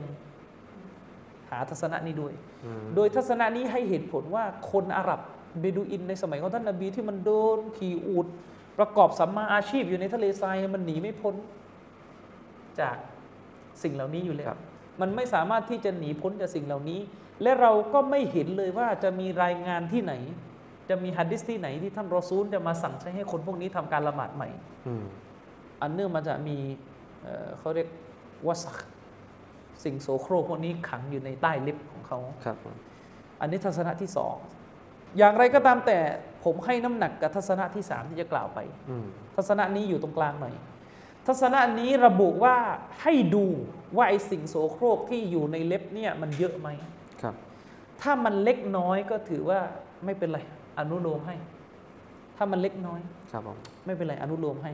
เล็ก ๆ น้อยๆบางที พี่น้องก็น่าจะเคยมีเวลาช่วงเล็บยาวเนี่ยมันจะมีคราบดำอืมๆเป็นขี้ใครมั่งอะไรมั่งนี่อยู่ในนิ้วนะครับแต่มันไม่ใช่เป็นสิ่งที่ดีอยู่แล้วพี่น้อง และผมคิดว่าคนสมัยนี้มันเป็นยุคที่แบบเครื่องไม้เครื่องมือเขาเรียกเอ่ออนามัยมันดีแล้วอืมนะอนามัยมันดีเนี่ยยิ่งถ้าเป็นผู้หญิงนี่ไม่ได้เลยที่มาปล่อยอะไรแบบนี้นะนะเอ่อ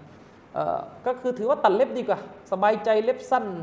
ไม่มีอะไรสิ่งสกปรกติดอยู่บางทีเชื้อโรคพอการแพทย์เข้ามาพิสูจน์เนี่ยครับมันก็มีได้เชื้อโรคเข้ามาอีกมันก็อันตรายตรงนั้นอืมฉะนั้นทัศนะที่สามเนี่ยพอดีสุดก็คือ ถ้ามันน้อยเนี่ยก็ถือว่าอนุโลมให้ครับถือว่าซอฮอาบน้ำละหมาด แต่ถ้ามันเยอะอืมไม่ซอฮละ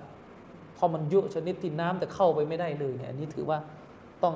ตัดคือเรียกให้ดีสุดคือตัดเล็บแล้วก็ขูดไอ้สิ่งพวกนี้ออกนะครับ ก็วันละอัลละก็ครับผมให้น้ำหนักกับอันนี้นะครับ ครับทัศนะที่สามเนี่ยเป็นทัศนะที่ท่านอิบนุตัยมียะห์รอฮิมะฮุลลอฮ์ได้เลือกให้น้ำหนักไว้ แล้วก็ท่านอิบนุดะกีกอัลอีดก็อืมเอียงมาหาทัศนะนี้เหมือนกันครับนะครับ ครับมาถึงคำถามที่ 5 นะครับผมครับ การสยูดโดยมีผ้าสารบัญอืมหรือหมวกนะครับปิดหน้าผากไว้ถือว่าใช้ได้ไหมครับอาจารย์อ่าสุญูดโดยมีสารบัญ หรือหมวกปิดหน้าผากไว้ครับก็คือเช่นเนี่ยใส่สารบัญแล้วปรากฏว่าสารบัญมันลงมันจะปิดหน้าผากจะถึงอืมคิ้วอยู่แล้วบางทีใส่กับปิยอนะครับการใส่กับปิยอเนี่ยมันจะมีบางทีกับปิยอใหญ่ครับแล้วก็ลงมา หรือบางทีใส่หมวกไหมพรมอย่างเงี้ยมันก็จะลงมาอืมก่อนจะตอบเนี่ยเอ่ออยากจะให้เข้าใจก่อนนะครับว่าฮัดดิสของท่านนบีสัลลัลลอฮุอะลัยฮิวะสัลลัมนะครับท่านนบีบอกว่าอุมิรตุอันอัสจุดะอะลาซาบะติอาซุมอืม ท่านนบีสัลลัลลอฮุอะลัยฮิวะสัลลัมบอกว่าฉันเนี่ยถูกบัญชาใช้คืออัลลอฮ์ตะอาลาบัญชาครับ ให้ทำการสุญูดเวลาละหมาดอืมโดยอยู่บนกระดูกทั้งเจ็ดครับนะอยู่บนกระดูกทั้งเจ็ดอันที่หนึ่งก็คืออาลันจับฮะอืมต้องสุญูดโดยอยู่บนหน้าผากฮัดดิสบอกว่าวะอาชารอบิยาดิฮีอิลาอันฟิฮิก็คือ ท่านนบีใช้มือของท่านเนี่ยชี้ไปยัง จมูกครับคือตรงเนี้ยในในในตรงนี้อุลามะอธิบายว่าหมายถึงหน้าผากเชคบินบาสอธิบายว่าหน้าผากกับจมูกนับเป็นหนึ่งเอาไว้หนึ่งกระดูกอะนับเป็นหนึ่งครับเห็นไหมแล้วก็อันต่อมาคืออะไร อัลยาไดอืมวัลยาไดมือทั้งสองหนึ่งสองสามครับสามแล้วนะวัรุกบะไตนี่อืมแล้วก็เข่าอีกสองครับ เป็นสี่ห้าครับวะอัตรอฟิลกอดามัยนแล้วก็ส้นเท้าอืมเนี่ยไอ้พวกเข้าใจใช่ไหมเนี่ยอีกสองก็เป็นหกเจ็ดนั่นหมายความว่าในการสูญูดเนี่ยวาจิบเลยที่เจ็ดกระดูกเนี่ยจมูกหน้าผากนับเป็นหนึ่งครับมือฝ่ามือทั้งสอง แล้วก็เข่าแล้วก็ปลายเท้าเนี่ยครับตรงนิ้วเนี่ยตรงเนี้ยอันนี้ต้องเหยียดพื้น ต้องกดไปกับพื้นอืมนะเป็นข้อบังคับในการสุญูดไม่งั้นจะไม่ซอเอาครับแล้วมันจะละหมาดแล้วก็เท้าที่ลอยกลางอากาศไม่ได้นะต้องต้องเข้าใจนะเวลาละหมาดเนี่ยไอ้ไอ้เท้าที่ลอยนี่เหมือนกับเอาเล็บแตะแบบแบบเนี้ยมันไม่ได้มันต้องต้องลงไปอย่างนี้หน่อยครับนะครับอะไรอย่างนี้เป็นต้นหรือเวลาลงสุญูดเนี่ยฝ่ามือเนี่ยมันจะมันนั่งกำแบบไม่รู้อะไรอย่างเงี้ยไม่ได้ ไม่ได้ หรือตอนสุญูดเนี่ยหัวในยกดอย่างเดียวแต่จมูกไม่แตะครับ เนี่ยต้องต้องระวังให้ดี อันนี้ให้เข้าใจก่อนว่านี่คือการสุญูดอย่างไรก็ตามแต่ กรณีในกรณีนี้สุญูดแล้วหน้าผากสุญูดแล้ว แต่หน้าผากมันมีอืมมันมีมีอะไรมากั้นหมวกกั้นมันมีสารบัญกั้นครับคือมันจะมีบางท่านพี่น้องบางท่านที่ในอดีตเนี่ยอาจจะเป็นลักษณะเห็นใครใส่หมวก ลงปิดหน้าผากไปว่าเขาละหมาดไม่ซออืมคือจริง ๆ ถ้าเราตั้งคำถามเปรียบเทียบ และสัญลักษณ์ที่เราสุญูดอยู่อืมมันก็ไม่ใช่พื้นนะครับ แล้วทำไมละหมาดซออะ แต่อันนี้แบบถ้าใช้ตรรกกะนะครับแต่จริงเรื่องเนี้ยเชคบินบาสท่านตอบเลย ท่านบอกว่าซออืมประเสริฐที่สุดนะใช่ ถ้าประเสริฐที่สุดคือให้เปิดครับให้เปิดหน้าผากให้หน้าผาก แตะพื้นที่สุญูดไปครับ แต่ในกรณีที่เนี่ยบางทีใส่หมวกกระปิยอหรือหมวกก็ลงมาปิด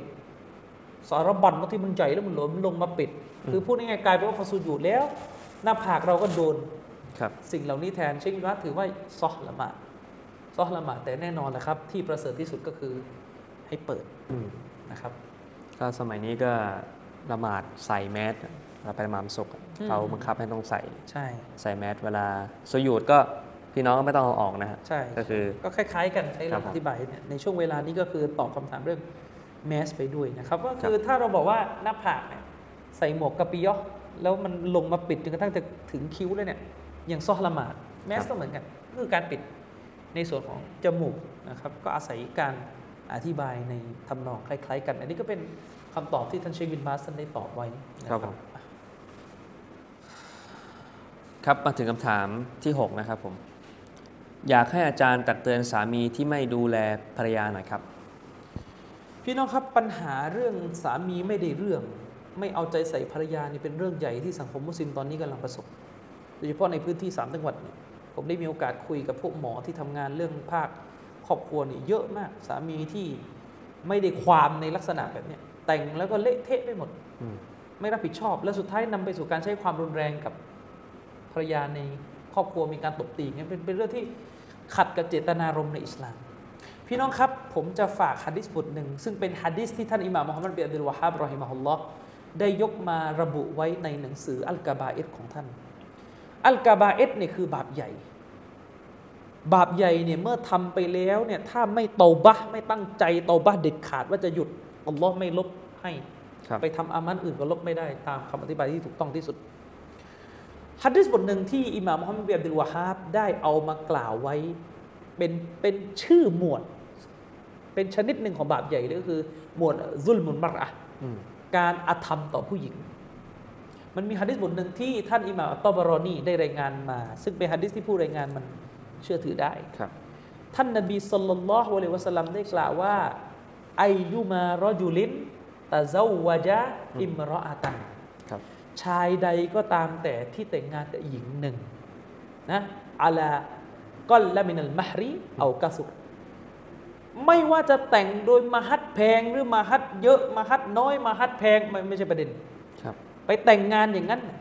อ่าไปแต่งวะไลซาฟีนับซิฮี อายุอัดดียะฮักก็อายุอัดดียะอิเลฮะฮักก็ฮะขอดาฮะครับ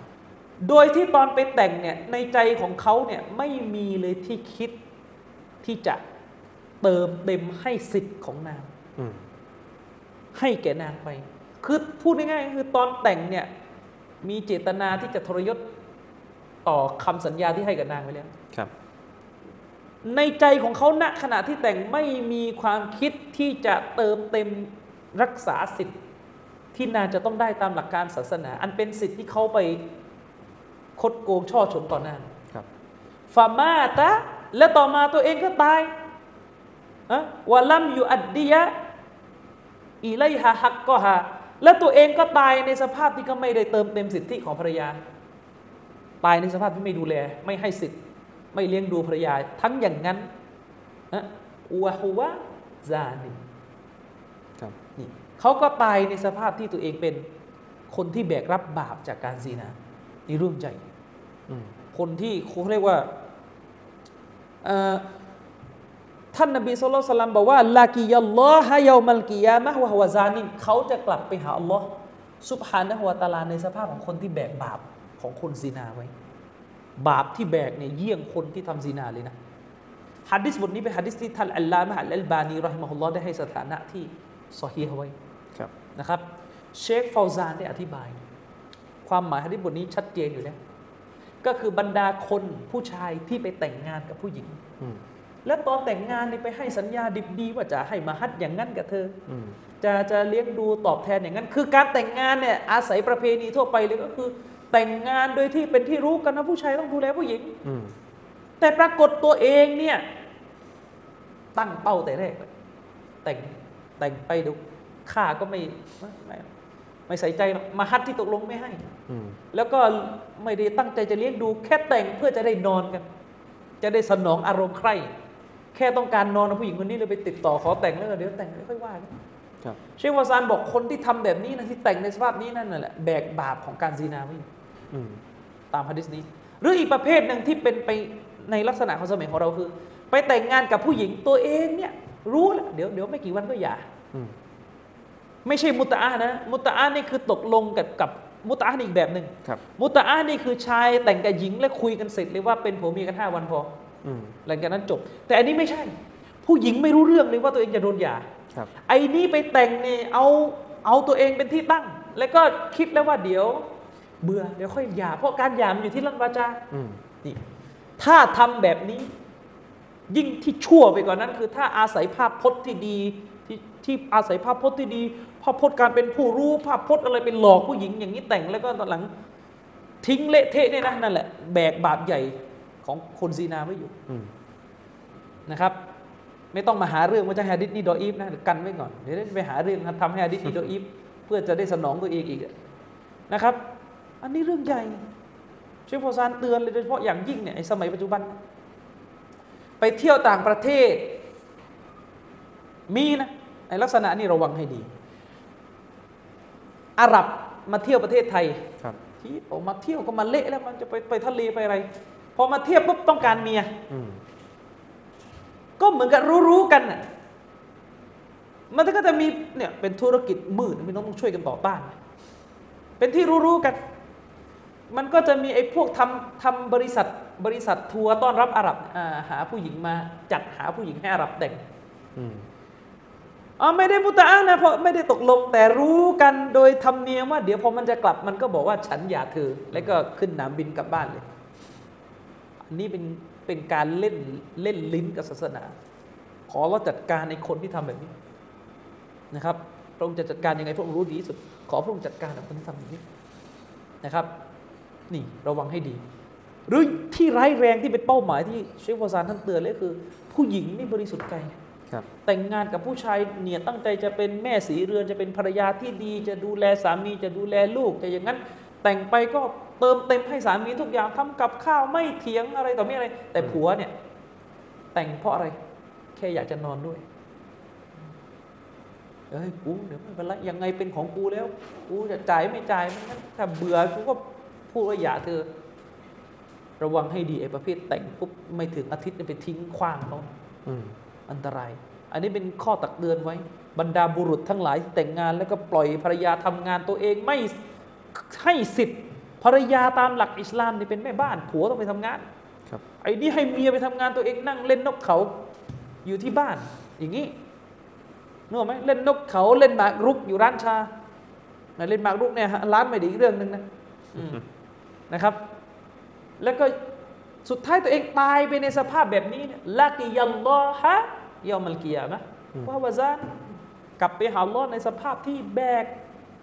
แบกบาปของซีนา แม้จะไม่ได้ถือว่าคนนี้เป็นคนซีนาแบบที่ต้องเอาไปเคี่ยนนะไม่ใช่นะ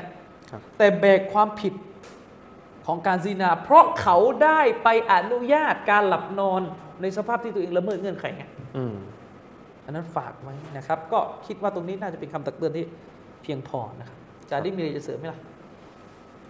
ประเด็นนี้เอ่อไม่มีนะอ่าไม่มีเอาไม่เป็นไรคือผมก็แต่งงานแล้วแต่ว่าครับครับลิลละก็ถือว่าเป็นอัลลอฮฺบิลลาห์นะเป็นคำตักเตือนสำหรับทุกท่านที่มีภรรยา ให้ตัวเองตระหนักสิทธิที่จะต้องดูแลภรรยาครับ เช่นเดียวกับภรรยาก็ต้องให้ความเคารพต่ออาสามีอ่านี่คือต้องไปด้วยกันนะอืมครับผม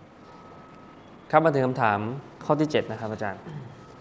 เรามักจะได้ยินกันมาตลอดว่าดูอาของพ่อแม่ที่มีต่อลูกนั้นจะถูกตอบรับ ปัญหาที่มักเกิดขึ้นตามมาก็คือในสังคมของเราหลายครั้ง ลูกทำถูก แต่พ่อแม่ทำผิดอืมแล้วก็มักมีการพูดว่า อย่าขัดใจพ่อแม่อืมเพราะถ้าพ่อแม่แช่งขึ้นมาอืมดูอาจะถูกตอบรับอืมเช่นเดียวกันครับกับความเข้าใจที่ว่า ถ้าพ่อแม่หลุดปากแช่งชักอะไรลูกไป อัลลอฮ์ก็จะรับการแช่งนั้นทันที จากความเข้าใจแบบนี้จึงมีจึงมักมีการปลูกฝังให้พ่อแม่พูดคำดีๆ เป็นคำด่าแทนเวลาโกรธลูก เช่นเอ่อไอ้ลูกมหาจำเริญนี่ หรือเอ่อพ่อทนหัวนี่อะไรเงี้ยถามว่าความเข้าใจแบบนี้ถูกไหมครับอาจารย์ครับอัลฮัมดุลิลละมันมีหลายเอ่อมีหลายคำถามเหมือนซ้อนอยู่ในตัวนะครับครับเออมันมีความเข้าใจแบบนี้ผม เคยได้ยินนะไม่ทราบว่าใครอธิบายกันอย่างเงี้ยอืมเขาบอกว่าเวลาแม่หลุดปากด่าลูกว่า ไอเวนไอชิบหายอืมนั่นแหละอัลลอฮ์ตาลารับเลยครับแล้วลูกก็จะชิบหายจริงอืมๆเออไม่แน่ใจว่าคำอธิบายอย่างนี้ไปเอามาจากไหนครับนะครับ คือเดี๋ยวเอาทีละประเด็นก่อน ประเด็นเนี่ย ประเด็นประการที่หนึ่ง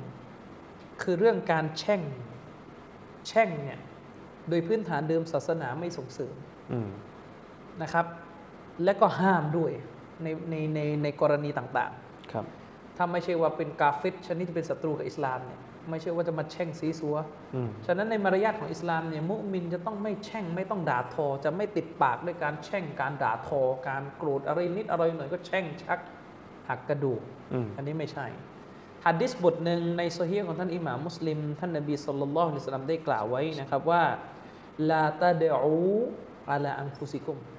พวกเจ้าทั้งหลายจงอย่าดูอาแช่งตัวของเจ้าเอง เวลาโกรธเวลาเคืองอะไรครับ อย่าดูอาแช่งวลาตาเดอูเอาลาดิกุมอืมวลาตาเดอูอาลาเอาลาดิกุม และเจ้าทั้งหลายก็จงอย่าแช่งครับ ลูกหลานของเจ้า อย่าขอดูอาแช่งให้ลูกหลานของเจ้าประสบความไม่ดีอืม วลาตาเดอูอาลาอัมวาลิกุมครับแล้วก็เจ้าก็จงอย่าขอดูอาแช่งให้มันประสบแก่ไหประสบหายนะเนี่ยประสบไปยังทรัพย์สินครับของเจ้านะลาตูวาฟิกูมินัลลอฮิซาอาตันยุสอาลูฟีฮะอัปอนะครับท่านนบีก็บอกว่าเพื่อที่ว่าเจ้าเนี่ยจะได้ไม่ ขอดูอาแช่งในจังหวะที่ไปประจวบเหมาะกับเวลาที่เป็นดูอามุสตะญาบครับฟยัสตาจีบุละกุมก็คือ ท่านนบีห้ามขอดูอาแช่งพวกนั้น เพื่อที่เจ้าจะได้ไม่ไปหลุดปาก ขอดูอาแช่งเอาในช่วงเวลาที่เป็นช่วงเวลาที่มุสตะจาบอืมและสุดท้ายอัลลอฮฺตะอาลาก็ตอบรับดูอาแช่งนั้นขึ้นมาครับนะครับ อันนี้คือฮัดดิษของท่านนบีที่เป็นมารยาท ของจริยธรรมมุสลิมที่ท่านนบีปลูกฝังเราคือไม่ให้เรานี่หลุดปากพล่อยๆอืมแช่งชักหักกระดูก เชคอับดุลอาซิรอัลรอจีฮีในหนังสือที่ท่านทำการอธิบายชาร์ฮะดิษโซเฮมุสลิม ท่านบอกว่าจากฮะดิษนี้ท่านนบีไม่ให้เราแช่งนะครับและเหตุผลที่ท่านนบีห้ามก็คือ กลัวว่าเราอาจจะไปประจวบเหมาะกับเวลามุสตาญาบเวลาที่ดูอาถูกตอบรับอืมอย่างไรก็ตามแต่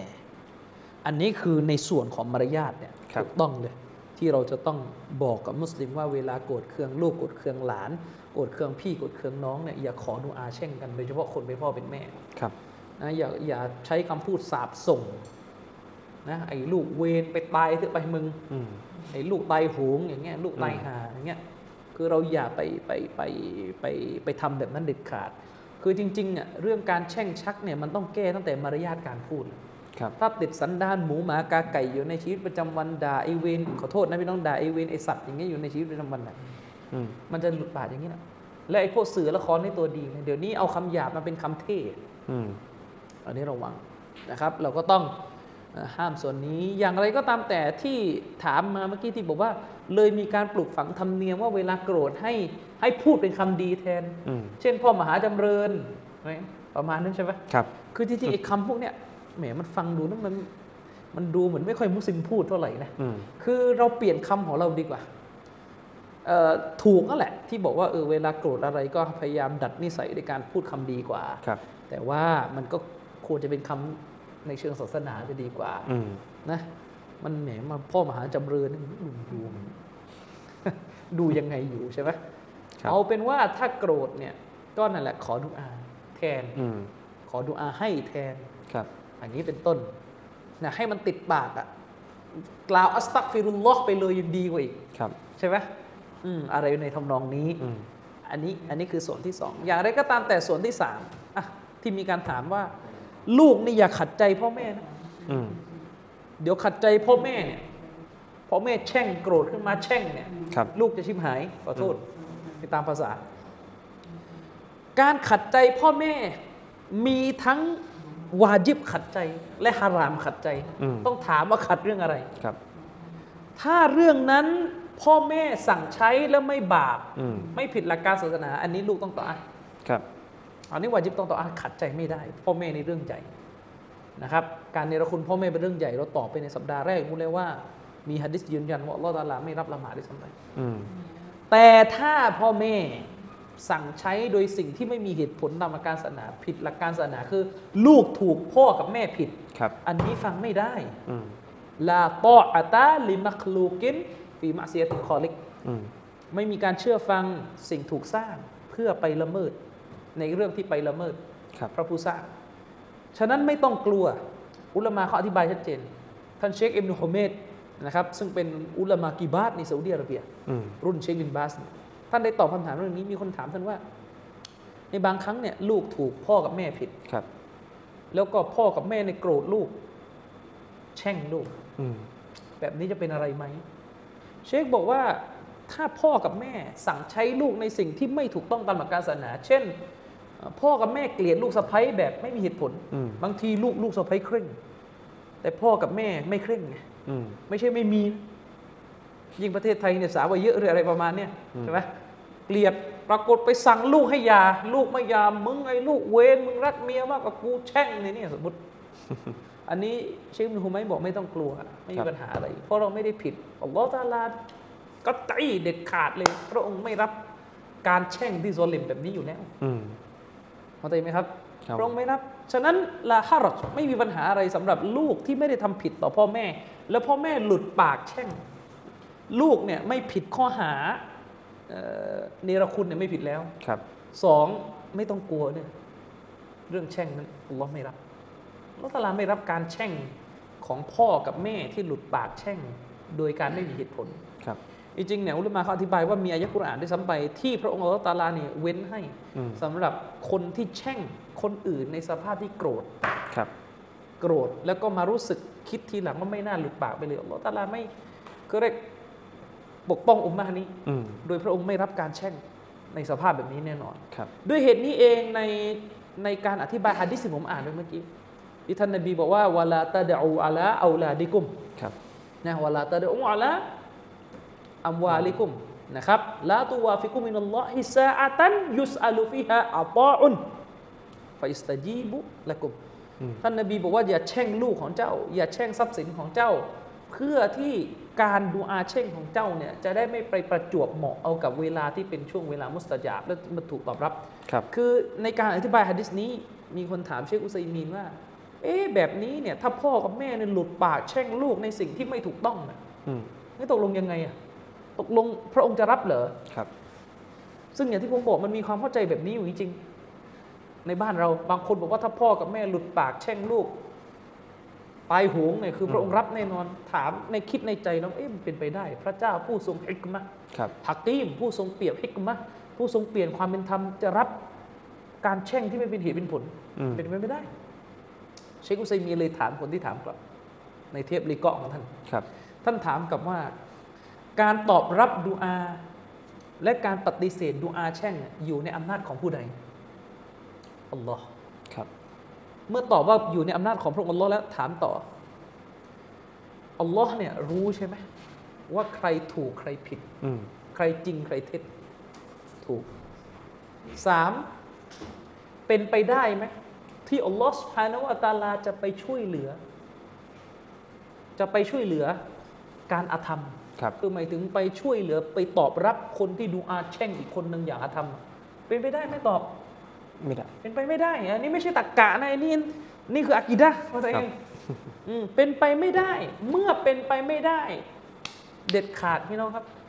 ไม่ว่าใครก็ตามแต่ที่จะไปแช่งชักคนอื่น โดยที่ไม่มีความถูกต้องเนี่ยอัลลอฮฺตะอาลาไม่รับโดยเด็ดขาดการแช่งนั้น แต่ไม่ได้หมายความว่าอ๋ออัลลอฮฺตะอาลาไม่รับแล้วงั้นกูกูมันปากไอ้ทีเนี้ยอันนี้ไม่ใช่นะอีกเรื่องหนึ่งอันนั้นผิดคุณก็ผิดนั่นเป็นอย่างนั้น เข้าใจไหมแต่เราจะพูดว่าความยุติธรรมครับความเปลี่ยนวิทยาปัญญา ในพระองค์อัลลอฮ์ที่มีอยู่ในพระองค์อัลลอฮ์สุบฮานะฮูวะตะอาลาเนี่ยอัลลอฮ์ตะอาลาไม่รับอืมในคำอธิบายของอุลามะอัลลอฮ์ตะอาลาไม่รับอยู่แล้วการแช่งแบบนี้ครับ ทีนี้เชคอุซัยมีนท่านก็บอกว่าสิ่งที่เราต้องระวังก็คือคนที่แช่ง คนที่แช่งคนอื่นเนี่ยบางทีการแช่งอันนั้นนะจะกลับไปหาตัวเขาเองอืมเพราะอะไร เวลาเราดูอาแช่งคน ละนะกฎของการละนะครับ เรื่องของการแช่งเนี่ยเวลาเราแช่งปุ๊บสิ่งที่แช่งเนี่ยจะขึ้นไปยังฟักฟ้าฟากฟ้า แล้วก็จะถูกตีกลับมาอืมเวลาตีกลับมาเนี่ยมันจะพิจารณาหนึ่งถ้าคนที่ถูกแช่งอืมเป็นบุคคลที่เขาเรียกอาลุลิซาลิกเขาเรียกเป็นบุคคลที่คู่ควรต่อคำแช่งชักนั้นครับเช่นกาเฟตมาทำลายอิสลาม มาหยามเกียรติท่านรอสูลุลลอฮ์แล้วเราก็แช่งอืมถ้าเขาเป็นผู้ที่คู่ควรนั้นคำแช่งนั้นก็จะประสบแก่เขาครับ แต่ถ้าเขาไม่ใช่ผู้ที่คู่ควรต่อการแช่งนั้น อันนี้แหละที่เชคอุซัยมีนอธิบายว่าไอการแช่งนั้นจะกลับไปหาไอ้คนที่แช่งเองอืมฉะนั้นการที่ท่านนบีห้ามเราแช่งเนี่ยในฮะดิษเมื่อสักครู่ที่ยกไปเนี่ยครับมันจะต้องเข้าใจไปด้วยว่าเป้าหมายที่ท่านรอซูลห้ามตรงนั้นเนี่ยก็คือกลัวว่าการแช่งนั้นจะกลับมาโดนไอตัว ไอตัวแช่งซะเองเลยอืมใช่ไหมล่ะ ลูกแม่ขอโทษ แม่หลุดปากโกรธลูก ลูกไม่ได้ทำอะไรผิด สมมติอะลูกลูกเป็นคณะใหม่ แม่สายกินบุญบิดอะลูกไม่ยอมทำตามโกรธไอ้ลูกว่าบีมึงแช่งครับเดี๋ยวปรากฏคำแช่งนั้นกลับไปโดนแม่ทำไงล่ะอืมนะครับ ฉะนั้นให้เข้าใจนะครับว่า ลูกที่ไม่ได้ฝ่าฝืนพ่อแม่ไม่ได้ทำอะไรผิด ไม่ได้เนรคุณพ่อแม่ การแช่งของพ่อแม่ไม่ถูกตอบรับจากอัลลอฮฺสุบฮานาอัลลอฮฺครับ การแช่งจากพ่อแม่ไม่ถูกตอบรับ ไม่มีความจำเป็นต้องกลัวอันใด ในกรณีที่ลูกไม่ได้ทำผิดอืมผมย้ำเลยนะว่า ต้องไม่ใช่เรื่องที่ผิดในหลักการศาสนา แล้วคำว่าผิดต้องตามตักต้องการต้องตามหลักการครับ บ้านเรานี่เอาอะไรไม่ได้จ้าอาดินอืมคือจะเอาเป็นมาตรฐานไม่ได้ว่าผู้ใหญ่ต้องถูกเสมอเด็กต้องผิด คือตอนนี้มันเอาอะไรไม่ได้ครับ บางทีเด็กเนี่ยรุ่นเด็กไปเรียนศาสนา กลับมาเนี่ยเข้าใจศาสนาตามอุลามามาเลยอืมแต่ไอไอไอเขาเรียกว่าที่มีอยู่ที่เดิมเนี่ยนะยังอยู่กันแบบเดิมอืมนี่คือปัญหาครับ ปัญหาจริง ๆ ครับว่าฉะนั้นฉะนั้นต้องต้องต้องให้เข้าใจจุดนี้ แต่มันก็แยกกรณีพูดว่า ท้ายที่สุดไม่ว่าการแช่งของพ่อกับแม่เนี่ยต่อให้เรายืนยันว่าอัลลอฮฺตะอาลาไม่รับอยู่แล้วการแช่งที่โซเลมแบบนี้ แต่ไม่ได้หมายความว่าการพูดอย่างนี้จะทำให้เราต้องสะเพร่าช่วย ครับในเรื่องการแช่งชักเป็นว่าเล่นอย่างนี้ไม่ได้ ผู้ศรัทธาเนี่ยอย่าว่าแต่แช่งเลยด่าก็ไม่ได้ด่านะอืม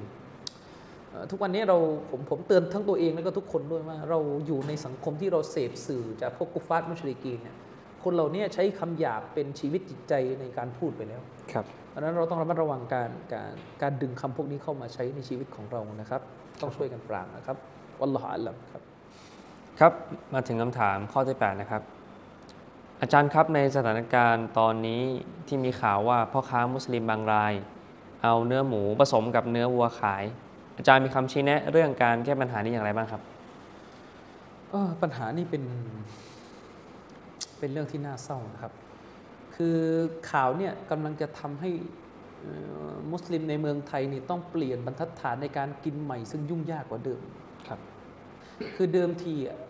เราอะบนความเป็นมุสลิม เรากินอาหารของมุสลิม ซึ่งกันและกันโดยไม่ต้อง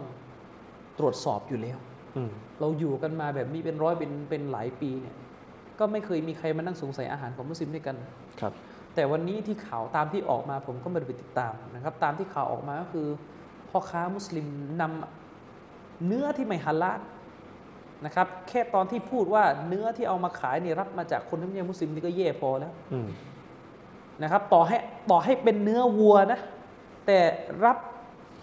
เขียงมุสลิมบางเขียงครับไปรับมาจากคนที่ไม่ใช่มุสลิมเนี่ยนี่ก็แย่พอแล้วนะครับ นี่ตกลงนี่จะเฮหรือจะฮะเรื่องศาสนาขนาดไหนถึงได้ทำขนาดนี้ หนักไปกว่านั้นตามที่ออกมาก็คือมันไม่ใช่เนื้อวัว มันกลายเป็นเอาหมูมาแปลงเป็นวัวครับแล้วให้พี่น้องมุสลิมได้กินสิ่งฮารอมในลงท้องไม่รู้กี่คน คนที่ทำเด่นนี่โดยจงใจเนี่ยนะครับ ระวังให้ดี นะครับระวังให้ดีทรัพย์สินเงินทองที่ท่านได้มาด้วยการค้าขายที่ชั่วร้ายแบบนี้ครับนรกจะแผดเผาท่าน นรกเนี่ยจะเหมาะกับท่านฟันนารุเอาลาบิฮีนะครับนรกเนี่ยจะคู่ควรต่อร่างกายของท่านอืมในวันเกียร์มะห์ตามมาตรฐานเดิมของอัลอิสลาม ตามฮะดิษนบี ซึ่งเป็นฮะดิษที่ท่านอิหม่ามอัลมัดได้รายงานไว้ในมุสนัดของท่าน นบีสอนเราว่าเวลามุสลิมเลี้ยงอาหารเนี่ยเขาไม่ถามกันแล้ว ว่าฮาลาลไหมท่านนบีบอกว่าอิซาดะคอละอาฮัดุกุมอาลาอาคีฮิลมุสลิมครับเมื่อคนหนึ่งคนใดในหมู่พวกท่านพวกท่านได้เข้าไปพบได้เข้าไปเยี่ยม พี่น้องมุสลิมของเขานะฟาอัตอามาฮุตออามันแล้วคนคนนั้นเขาก็ต้อนรับขับเลี้ยงมุสลิมที่เข้ามาเยี่ยมด้วยกับการเลี้ยงอาหารให้ครับใช่ไหมล่ะฟัลยะกุล มินตออามิฮีท่านนบีบอกก็ให้กินอืมอาหารของพี่น้องมุสลิมคนนั้นวะละยัสอัลนะครับ แล้วก็อย่าไปถาม อย่าไปถามครับอันผู้อย่าไปถามถึงอาหารนั้นว่าเอาไปเชื่อดยังไงเลยอย่างไงนี่คือหลักเดิมของมุสลิมเราปฏิบัติต่อกันแบบนี้ ในอดีตผมไปบ้านจานาดินนะครับ ทุกคนไปบ้านซึ่งกันและกัน ไม่มีใครต้องมานั่งถามว่าไก่นี่เชื่อดไหมครับอย่างนี้ไหมอย่างงู้นไหมนะครับ แต่วันเวลาผ่านไปมันทำให้เราเริ่มไม่ไว้ใจมุสลิมด้วยกันอืมพออผมมากรุงเทพใหม่ๆ ผมก็คิดเยอะ มุสลิมบางคนเนี่ยไม่ได้แสดงภาพให้เรามั่นใจได้เลยว่าเขาจะทำอาหารฮาลาลจริงหรือเปล่าอืมขายอาหารใส่ขาสั้นฮิญาบไม่ใส่ละหมาดก็ไม่ครบ อย่างเงี้ยอืมนี่คือปัญหา ไม่ได้มีอะไรจะทำให้เราเนี่ยอุ่นใจรับประกันได้เลยว่า โอ้ยนี่ อาหารฮาลาลแน่ๆครับ นี่กลายเป็นว่าสิ่งที่ผมเองเคยหวาดกลัวในฐานะเด็กใต้มาอยู่กรุงเทพใหม่ๆ กลายเป็นวันนี้เนี่ยหนักหนักเลยครับ มุสลิมเอาหมูมาแปลงปลอมให้ดูเหมือนวัวอืมแล้วก็เอาไปขาย แล้วคนกินกันตั้งเท่าไหร่นะอูซุบิลละนี่ช่วงเวลานี้ไม่กล้ากินเนื้อเลยเนี่ยแม้จะมีบางคนปลอบปลอบผมนะว่า ที่เป็นข่าวกันอยู่มันโซนครับหนองจอก แต่ถ้าโซนเนี่ยโซนโซนในเมืองเนี่ยครับ เขาไม่รับเนื้อจากทางนู้นอืมอันนี้ไม่รู้ยังไงเขาว่ากันมานะถือว่าถ้าอนนาบริเวณแถบเนี่ยเนี่ยรามเป็นต้นไปเนี่ยมันมีเขียงเนื้อใหญ่ที่ที่รู้กันว่าไปรับมา แล้วเป็นร้านมุสลิมที่ที่เป็นที่รู้จักเชื่อถือได้อืมฮัดดิสของท่านนบีศ็อลลัลลอฮุอะลัยฮิวะซัลลัมเมื่อสักครู่เนี่ยฮัดดิสบทสักครู่ ที่อิหม่ามอะห์มัดรายงานมา ที่บอกว่าเวลาไปเยี่ยมมุสลิม แล้วเขาเลี้ยงอาหารกัน ก็ไม่ต้องถามครับตามมารยาทมุสลิมก็ไม่ถามมันแล้วอืมนะครับว่าอ่าฮาลาลไหม แต่ก่อนเนี่ยผมอ่านฟัตวาอ่านคำอธิบายของเชคอัลบานีเชคอัลบานีได้อธิบายฮะดิษนี้ไว้บ้างนิดหน่อย ในหนังสือซิลซิละห์ซอฮีฮะห์ของท่านครับเชคอัลบานีบอกว่าฮะดิษนี้เนี่ยต้องตีความฮะดิษเมื่อกี้ที่ว่าถ้าไปกินอาหารมุสลิมแล้วก็ไม่ต้องถามอืมต้องตีความว่าตีความว่าไง ตีความว่าหมายถึงมุสลิมที่เราดูจากภายนอกแล้วเขาเป็นคนรู้ศาสนาอืมเป็นคนที่ไม่กินเกะกะ ไม่กินฮารามครับเป็นคนที่ปลอดพ้นจากทรัพย์สินที่ฮาราม และก็ของฮารามใช่ไหมครับ แต่เชคกอมนีไปอธิบายว่าแต่ในกรณีที่เราอะสงสัยในคุณธรรมของมุสลิมคนนั้น ก็ต้องถาม ต้องถาม อันนี้เชคกอมนีนะยิ่งไปกว่านั้นเชคกอมนีเจาะจงเลยโดยเฉพาะอย่างยิ่งบรรดามุสลิมที่อาศัยอยู่ในแผ่นดินของคนกาเฟตเป็นหลักครับ อาศัยเติบโตอยู่ท่ามกลางวงคนกาเฟร เชคมันนีบอกให้ถามเลยอืมต้องถามเลยนะว่าเชื่อดมายังไงอะไรแบบไหนในขนาดนั้นนะซึ่งซึ่งโอเคแหละเดิมทีเราก็ไม่ได้เห็นด้วยนะครับเพราะว่าเราอยู่กันในประเทศไทยของมุสลิมเราก็ไม่เคยถามกันอยู่แล้วอืมไปซื้อร้านมุสลิมก็ไม่ถามอะว่าว่าเออยังไง คือเข้าใจแหละที่เชคอัลบานีถามเนี่ยเชคอาจจะเคยผ่านการอยู่ในประเทศอ่าที่มันมันแม้จะเป็นประเทศมุสลิม แต่ถ้าไม่รู้ศาสนาครับ ผมยกตัวอย่างนะว่าตอนที่ผมเคยไปเที่ยวตุรกีเมื่อเมื่อเมื่อปี61อืมสองปีก่อนน่ะผมก็เครียดเหมือนกันเรื่องการกิน เป็นประเทศมุสลิม มุสลิมนี่เฉพาะอิสตันบูลเนี่ยมุสลิมจะ 99%แล้วอะครับแต่ก็งงเหมือนกันว่าเอ๊ะยังไงวะเนี่ยเขาดูภายนอกเหมือนไม่ค่อยรู้ศาสนาอืมอืมแล้วก็ยังไงดี ผมก็พยายามหาร้านที่คิดว่าพอจะปลอดภัยที่สุด ส่วนมากก็เลี้ยงเข้าร้านพวกอาหรับอืมไปกินกระบงเคอบับอะไรเอออย่างน้อยก็เห็นว่าเป็นอาหรับมุสลิมก็น่าจะไว้ใจดีกว่าคนตุรกีอะนะครับ คือตอนตอนไปตุรกีรอบนั้นเนี่ยนั่งนั่งเครื่องบินสายการบินของประเทศคาซัคสถานครับ ทั้งลำเนี่ยชื่อเนี่ยชื่อมุสลิมนะชื่อ อันวาดชื่อไซนับ แต่ว่าผมทองกันเกือบทุกคนแอร์โฮสเตสผู้หญิงอืมชื่ออันวาดชื่อไซนับ แต่หน้าเป็นคอเคเชียนหน้าเป็นพวกรัสเซียครับ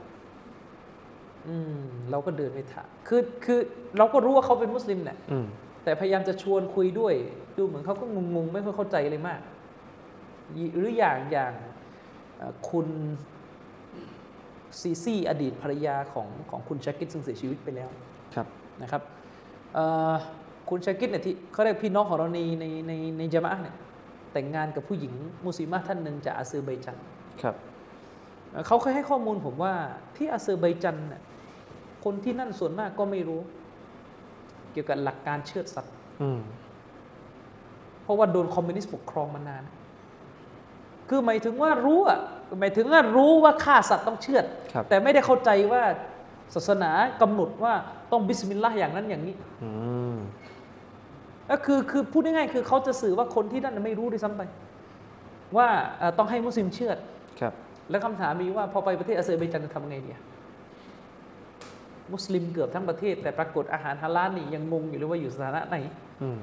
นี่คือประเด็น ไปตุรกีก็เหมือนกัน ถามเด็กไทยท่านหนึ่ง เป็นเด็กแถวๆจันนะเป็นพี่น้องของเราเคยเจอเรียนตุรกีเรียนโปรเอกนะผมถามว่านี่ในอย่างประเทศเราอะอะเราไปสามจังหวัดอะสามจังหวัดครับ คือขอให้รู้ว่าเป็นร้านมุสลิมอะเรากินโดยไม่กลัวเลย ใช่ไหมเรากินโดยไม่กลัวขอให้กะใส่ผ้าคลุมเนี่ยอะกินคือเราเราเราเรารู้จักคนของเราดีอะว่าในพื้นที่นี้มุสลิมโดยส่วนมาก เรื่องไก่เรื่องเนื้อเนี่ย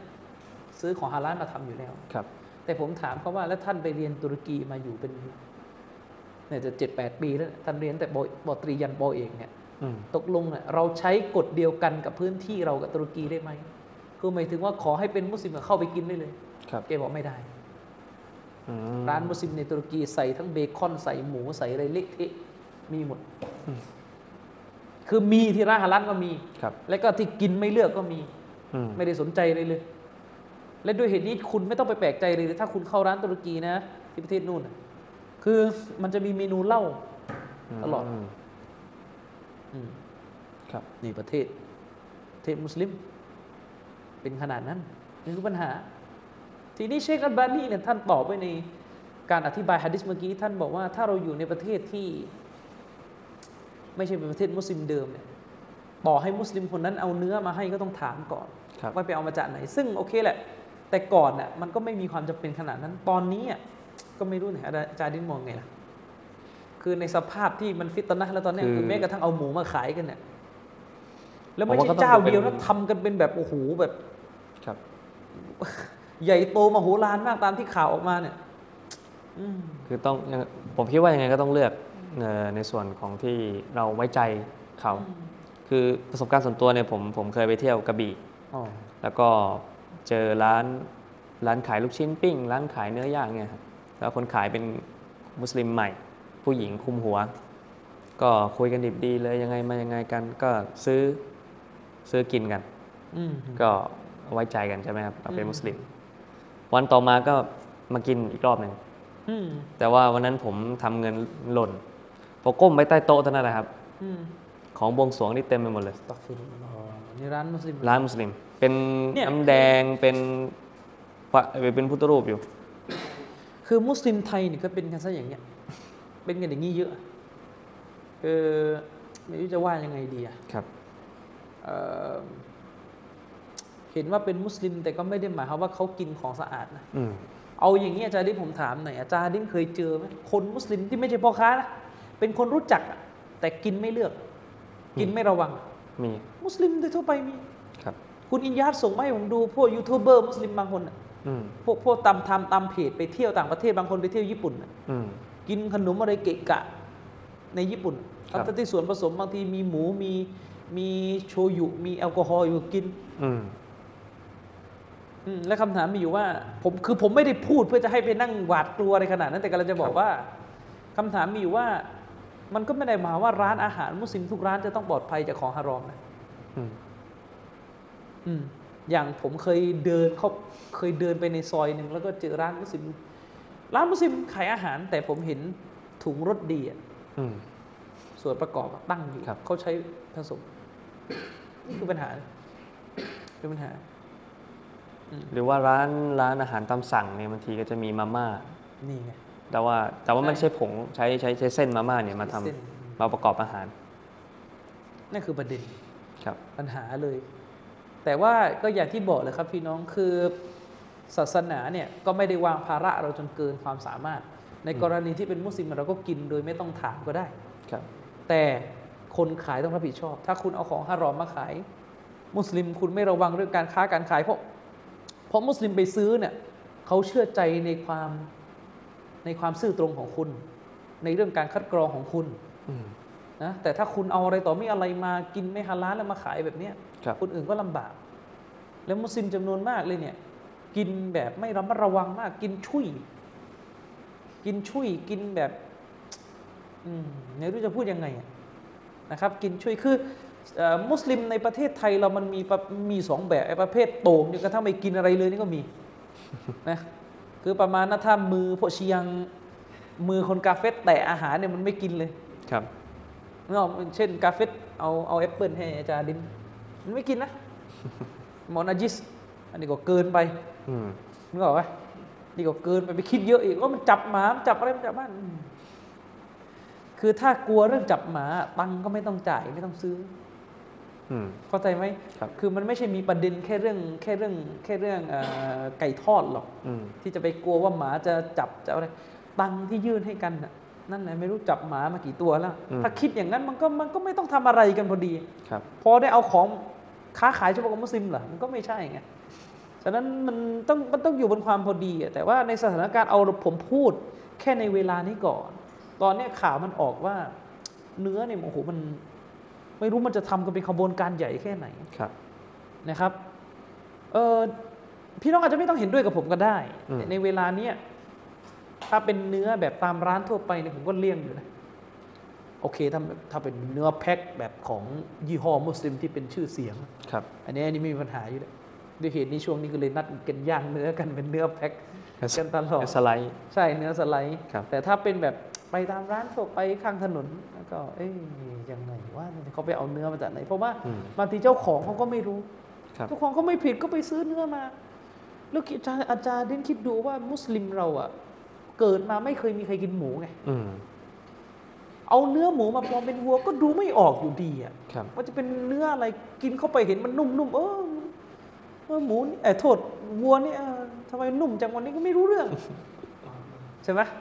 กลิ่นมันก็ไม่ออกอีก เพราะว่าไอ้พวกนี้มันเนียนคือ มันไปเอาเลือดวัวมาราดครับคือมันเอาวัวแก่อืมโทษมันเอาหมูแก่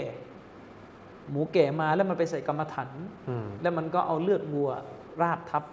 อืมเพื่อทำให้เนียนที่สุดแล้วทีนี้เวลาต้มลงหม้อไปแล้วมันแยกไม่ออกแล้วครับใช่ไหมล่ะเออเวลาต้มลงหม้อมันแยกไม่ออกแล้วอีกอย่างหนึ่งก็คือ มันอาจจะมาเวลามันมาขายมันผสมไงอืมมันผสมเลยทำให้เนื้อหมูกับเนื้อวัวตีกันอยู่มันก็เป็นอย่างนี้ ฉะนั้นกรณีเนี้อยากจะฝากท่านที่มีความเกี่ยวข้องกับการรับผิดชอบเรื่องนี้ ผู้หลักผู้ใหญ่ในสังคมเนี่ยอยากจะให้มีการดำเนินการลงโทษขั้นรุนแรงสำหรับคนที่จงใจครับ เนื่องจากว่านี่เป็นผลกระทบต่อ ต่อเขาเรียกชีวิตของมุสลิมครั้งใหญ่อืมนี่ผมไม่อยากจะคิดเลยว่ามีการส่งเนื้อแบบนี้ลงสารจังหวัดหรือเปล่าอืมแต่ให้ข้อสังเกตว่าท่านเนื้อเนี่ยพี่น้องก็ดูไว้แล้วกันในสถานการณ์แบบนี้ว่า ในกรณีที่เขียงเนื้อมุสลิมตอนเนี้ยขายแล้วมันถูกผิดครับปกติ ผมก็ไม่ใช่เป็นคนไม่ได้ไม่ไม่มีความชำนาญเรื่องนี้นะแต่ฟังที่เขาพูดกันอยู่ใน YouTube อะมีคนที่แนะนำอยู่ว่า คือท่านเนื้อมัน ถูกกว่าตลาดปกตินี่ไม่ใช่แล้วอืมไม่ใช่แล้ว แล้วเนี่ยไม่รู้ทำกันมากี่ปีแล้วอย่างเงี้ย อืม ไม่รู้เขาทำกันมากี่ปีนี่ไม่แน่ใจจริง ๆ แต่นี่คือจะบอกว่าเอ่อพูดยังไงดีนะคืออยากให้สังคมอะช่วยกันสร้างมาตรฐานที่เข้มแข็งกว่านี้ ในระยะยาวเรื่องของการการขายคือต่อไปนี้อะ แม่ค้าแม่ขายที่ดูแล้วไม่ค่อยจะมีศาสนาขายของอะคือเราก็ต้องช่วยกันกดดันในลักษณะไม่ควรจะสนับสนุนอืมประเภทแม่ค้าแบบอืมแค่แปะอัลลอฮ์มุฮัมมัดอยู่หน้า ตู้กับตู้ตู้อาหารอะครับ ที่เหลือก็ไม่ได้มีอะไรที่จะบ่งชี้ความเป็นมุสลิมหัวก็ไม่คลุมอืมเสื้อก็ใส่แขนสั้นบางกางเกงก็ใส่สามส่วนอืมอยู่อย่างเงี้ย คือไม่รู้ว่าบางคนอาจจะถือว่ามันเป็นธรรมเนียมปกติของคนกรุงเทพอะที่มุสลิมกรุงเทพเป็นกันอย่างเงี้ยครับนะ แต่ว่าคือคนที่อยู่ในพฤติกรรมภายนอกแบบนี้อะมันโดยมากมักจะอัตโนมัติเลยว่าเขาจะไม่ค่อยเข้าใจหลักการศาสนาอืมโดยเฉพาะหลักการเรื่องการกินเนี่ยมันมีรายละเอียดของมันอยู่ครับ นะ กลัวว่าจะเป็นประเภทอิสลามไม่กินหมูอย่างเดียวนะครับ ก็คงฝากไว้เท่านี้อาจารย์ดินจะเสริมอะไรไหมครับครับอืมอะเดี๋ยวอาจารย์ดินเสริมแล้วปิดไปเลย ครับผมนะครับเพราะคำถามเราวันนี้หมดหมดแค่นี้ละก็ผมจะขอย้ำให้กับพี่น้องนะครับอีกสักครั้งหนึ่งนะครับ ว่ารายการถามตอบของเราเนี่ยก็คือทางเราไม่ได้ตอบสดสดนะครับ ก็คือพี่น้องถามมาปุ๊บแล้วเราก็ตอบเลยไม่ใช่นะครับ ก็คือเราก็ได้คัดสรรคำตอบที่ทางอาจารย์อามีนเนี่ยสามารถที่จะค้นคว้าแล้วก็ตอบได้นะครับสำคัญเลยก็คือค้นคว้านะครับ ก็คือเราเนี่ยเอาความเข้าใจมาจากบรรดาอุลามะบรรดานักวิชาการที่ได้ตอบคำถามนั้นไว้แล้ว และเราก็ได้ดึงกลับมา ก็คือดึงแปลเข้าใจอ่านและเข้าใจแล้วก็เอามาเผยแพร่ให้กับพี่น้องได้รับฟังอีกครั้งหนึ่งนะครับ ก็ถ้าหากว่าพี่น้องนะครับ ไปเจอคำถาม แล้วก็หมายถึงว่าไปเจอคำตอบอื่นนะครับ จากบรรดานักวิชาการอื่น ในเมืองไทยหรือว่า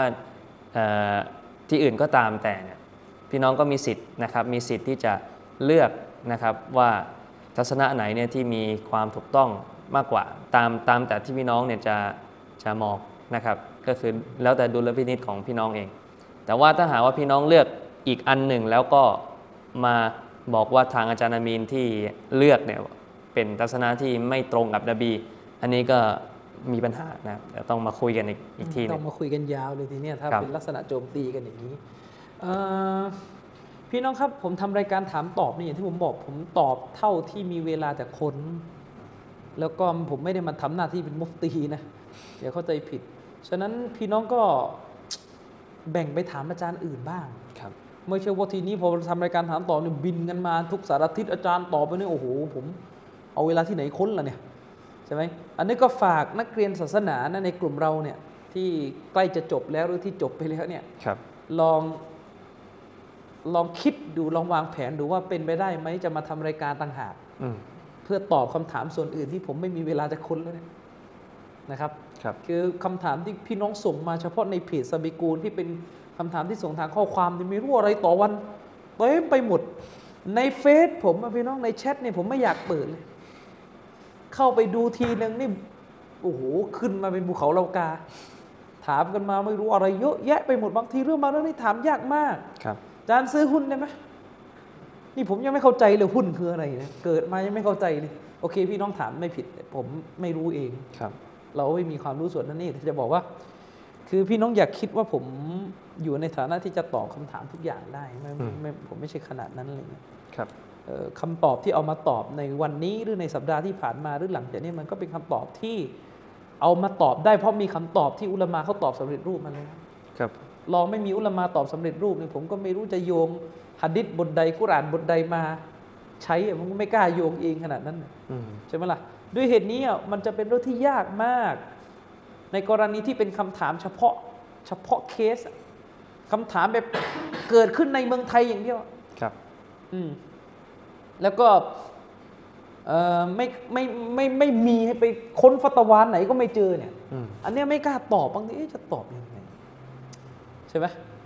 เนี่ยอย่างเช่น ร้านมุสลิมตั้งนางกวัก แบบนี้กินอาหารได้ไหมเนี่ยคือไปไป มันแทบจะไม่มีคำถามแบบนี้ในต่างประเทศเข้าใจเข้าใจไหมครับพี่น้องครับอืมหรือแบบเอ่ออาจารย์ครับเอ่อมุสลิมที่เรียนอยู่สถาบันที่เป็นแนวช่างๆอะอืมพอเรียนช่างเขาก็จะต้องมีลัทธิคลั่งสถาบันอืมเป็นแก๊งไล่ตี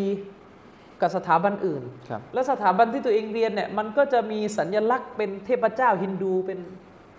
เป็นสัญลักษณ์ แล้วมันก็ใส่เสื้อสถาบันไปตี อย่างอืมอะไรอย่างเงี้ยแล้วนี่ฮุกกลมอะไรโอ้ยจะไปหาคำตอบที่ไหนเนี่ยคือหมายถึงว่าฮารามฮารามอยู่แล้ว แต่มันมันจะตกศาสนาไม่อะไรอย่างเงี้ยบางที เคสแบบนี้ไม่มีในซาอุดีไงครับมันไม่มีในซาอุดีมันมีอยู่ที่ไทยเนี่ยที่แบบอาการหนัก ชนิดนอกตำรา ประเทศไทยนี่คือสนามเนี่ยนอกตำราจริงๆนะครับ อืมมุสลิมถามผมว่า หรืออย่างกรณีเช่นอาจารย์ผมเรียนมหาลัย เข็มขัดโลโก้ของมหาลัยเป็นรูปเทพของพวกมุชริกินครับ แล้วผมใส่นี่ผมตกมุตตัดไหมอืมอืมนี่จะตอบยังไงอะไรอย่างเงี้ยใช่ไหมคือคำถามมันไม่ได้ถามแค่ว่าฮารามไหมมันฮารามแน่นอนอยู่แล้วอืมนี่ถามไปถึงขั้นนตกมุตตัดไหม่แหมแล้วจะตอบยังไงล่ะอืมใช่ไหมล่ะ มันก็ คือคือบางทีเราก็ไม่อยากจะตอบฟันธงขนาดนั้นน่ะครับ เออเราก็รู้สึกว่ากลัวคิดหน้าคิดหลังดูว่าเออเรามันจะมันจะเร็วไปหรือเปล่าที่จะตอบฟันธงขนาดนั้น ซึ่งสิ่งเหล่านี้พี่น้องก็ฝากทุกคนนะครับช่วยกันค้นคว้า ใครมีข้อมูลอะไรดีๆเนี่ยส่งมาให้ผมได้เดี๋ยวผมจะยินดีมากเลยที่จะเอาข้อมูลในส่วนที่ท่านทั้งหลาย แบ่งปันมาเอามาใช้ประกอบเป็นข้อมูลวิชาการต่อไปนะอินชาอัลลอฮ์เราจบรายการในสัปดาห์นี้ไว้เพียงเท่านี้นะครับ ครับผม บิลลาฮิตต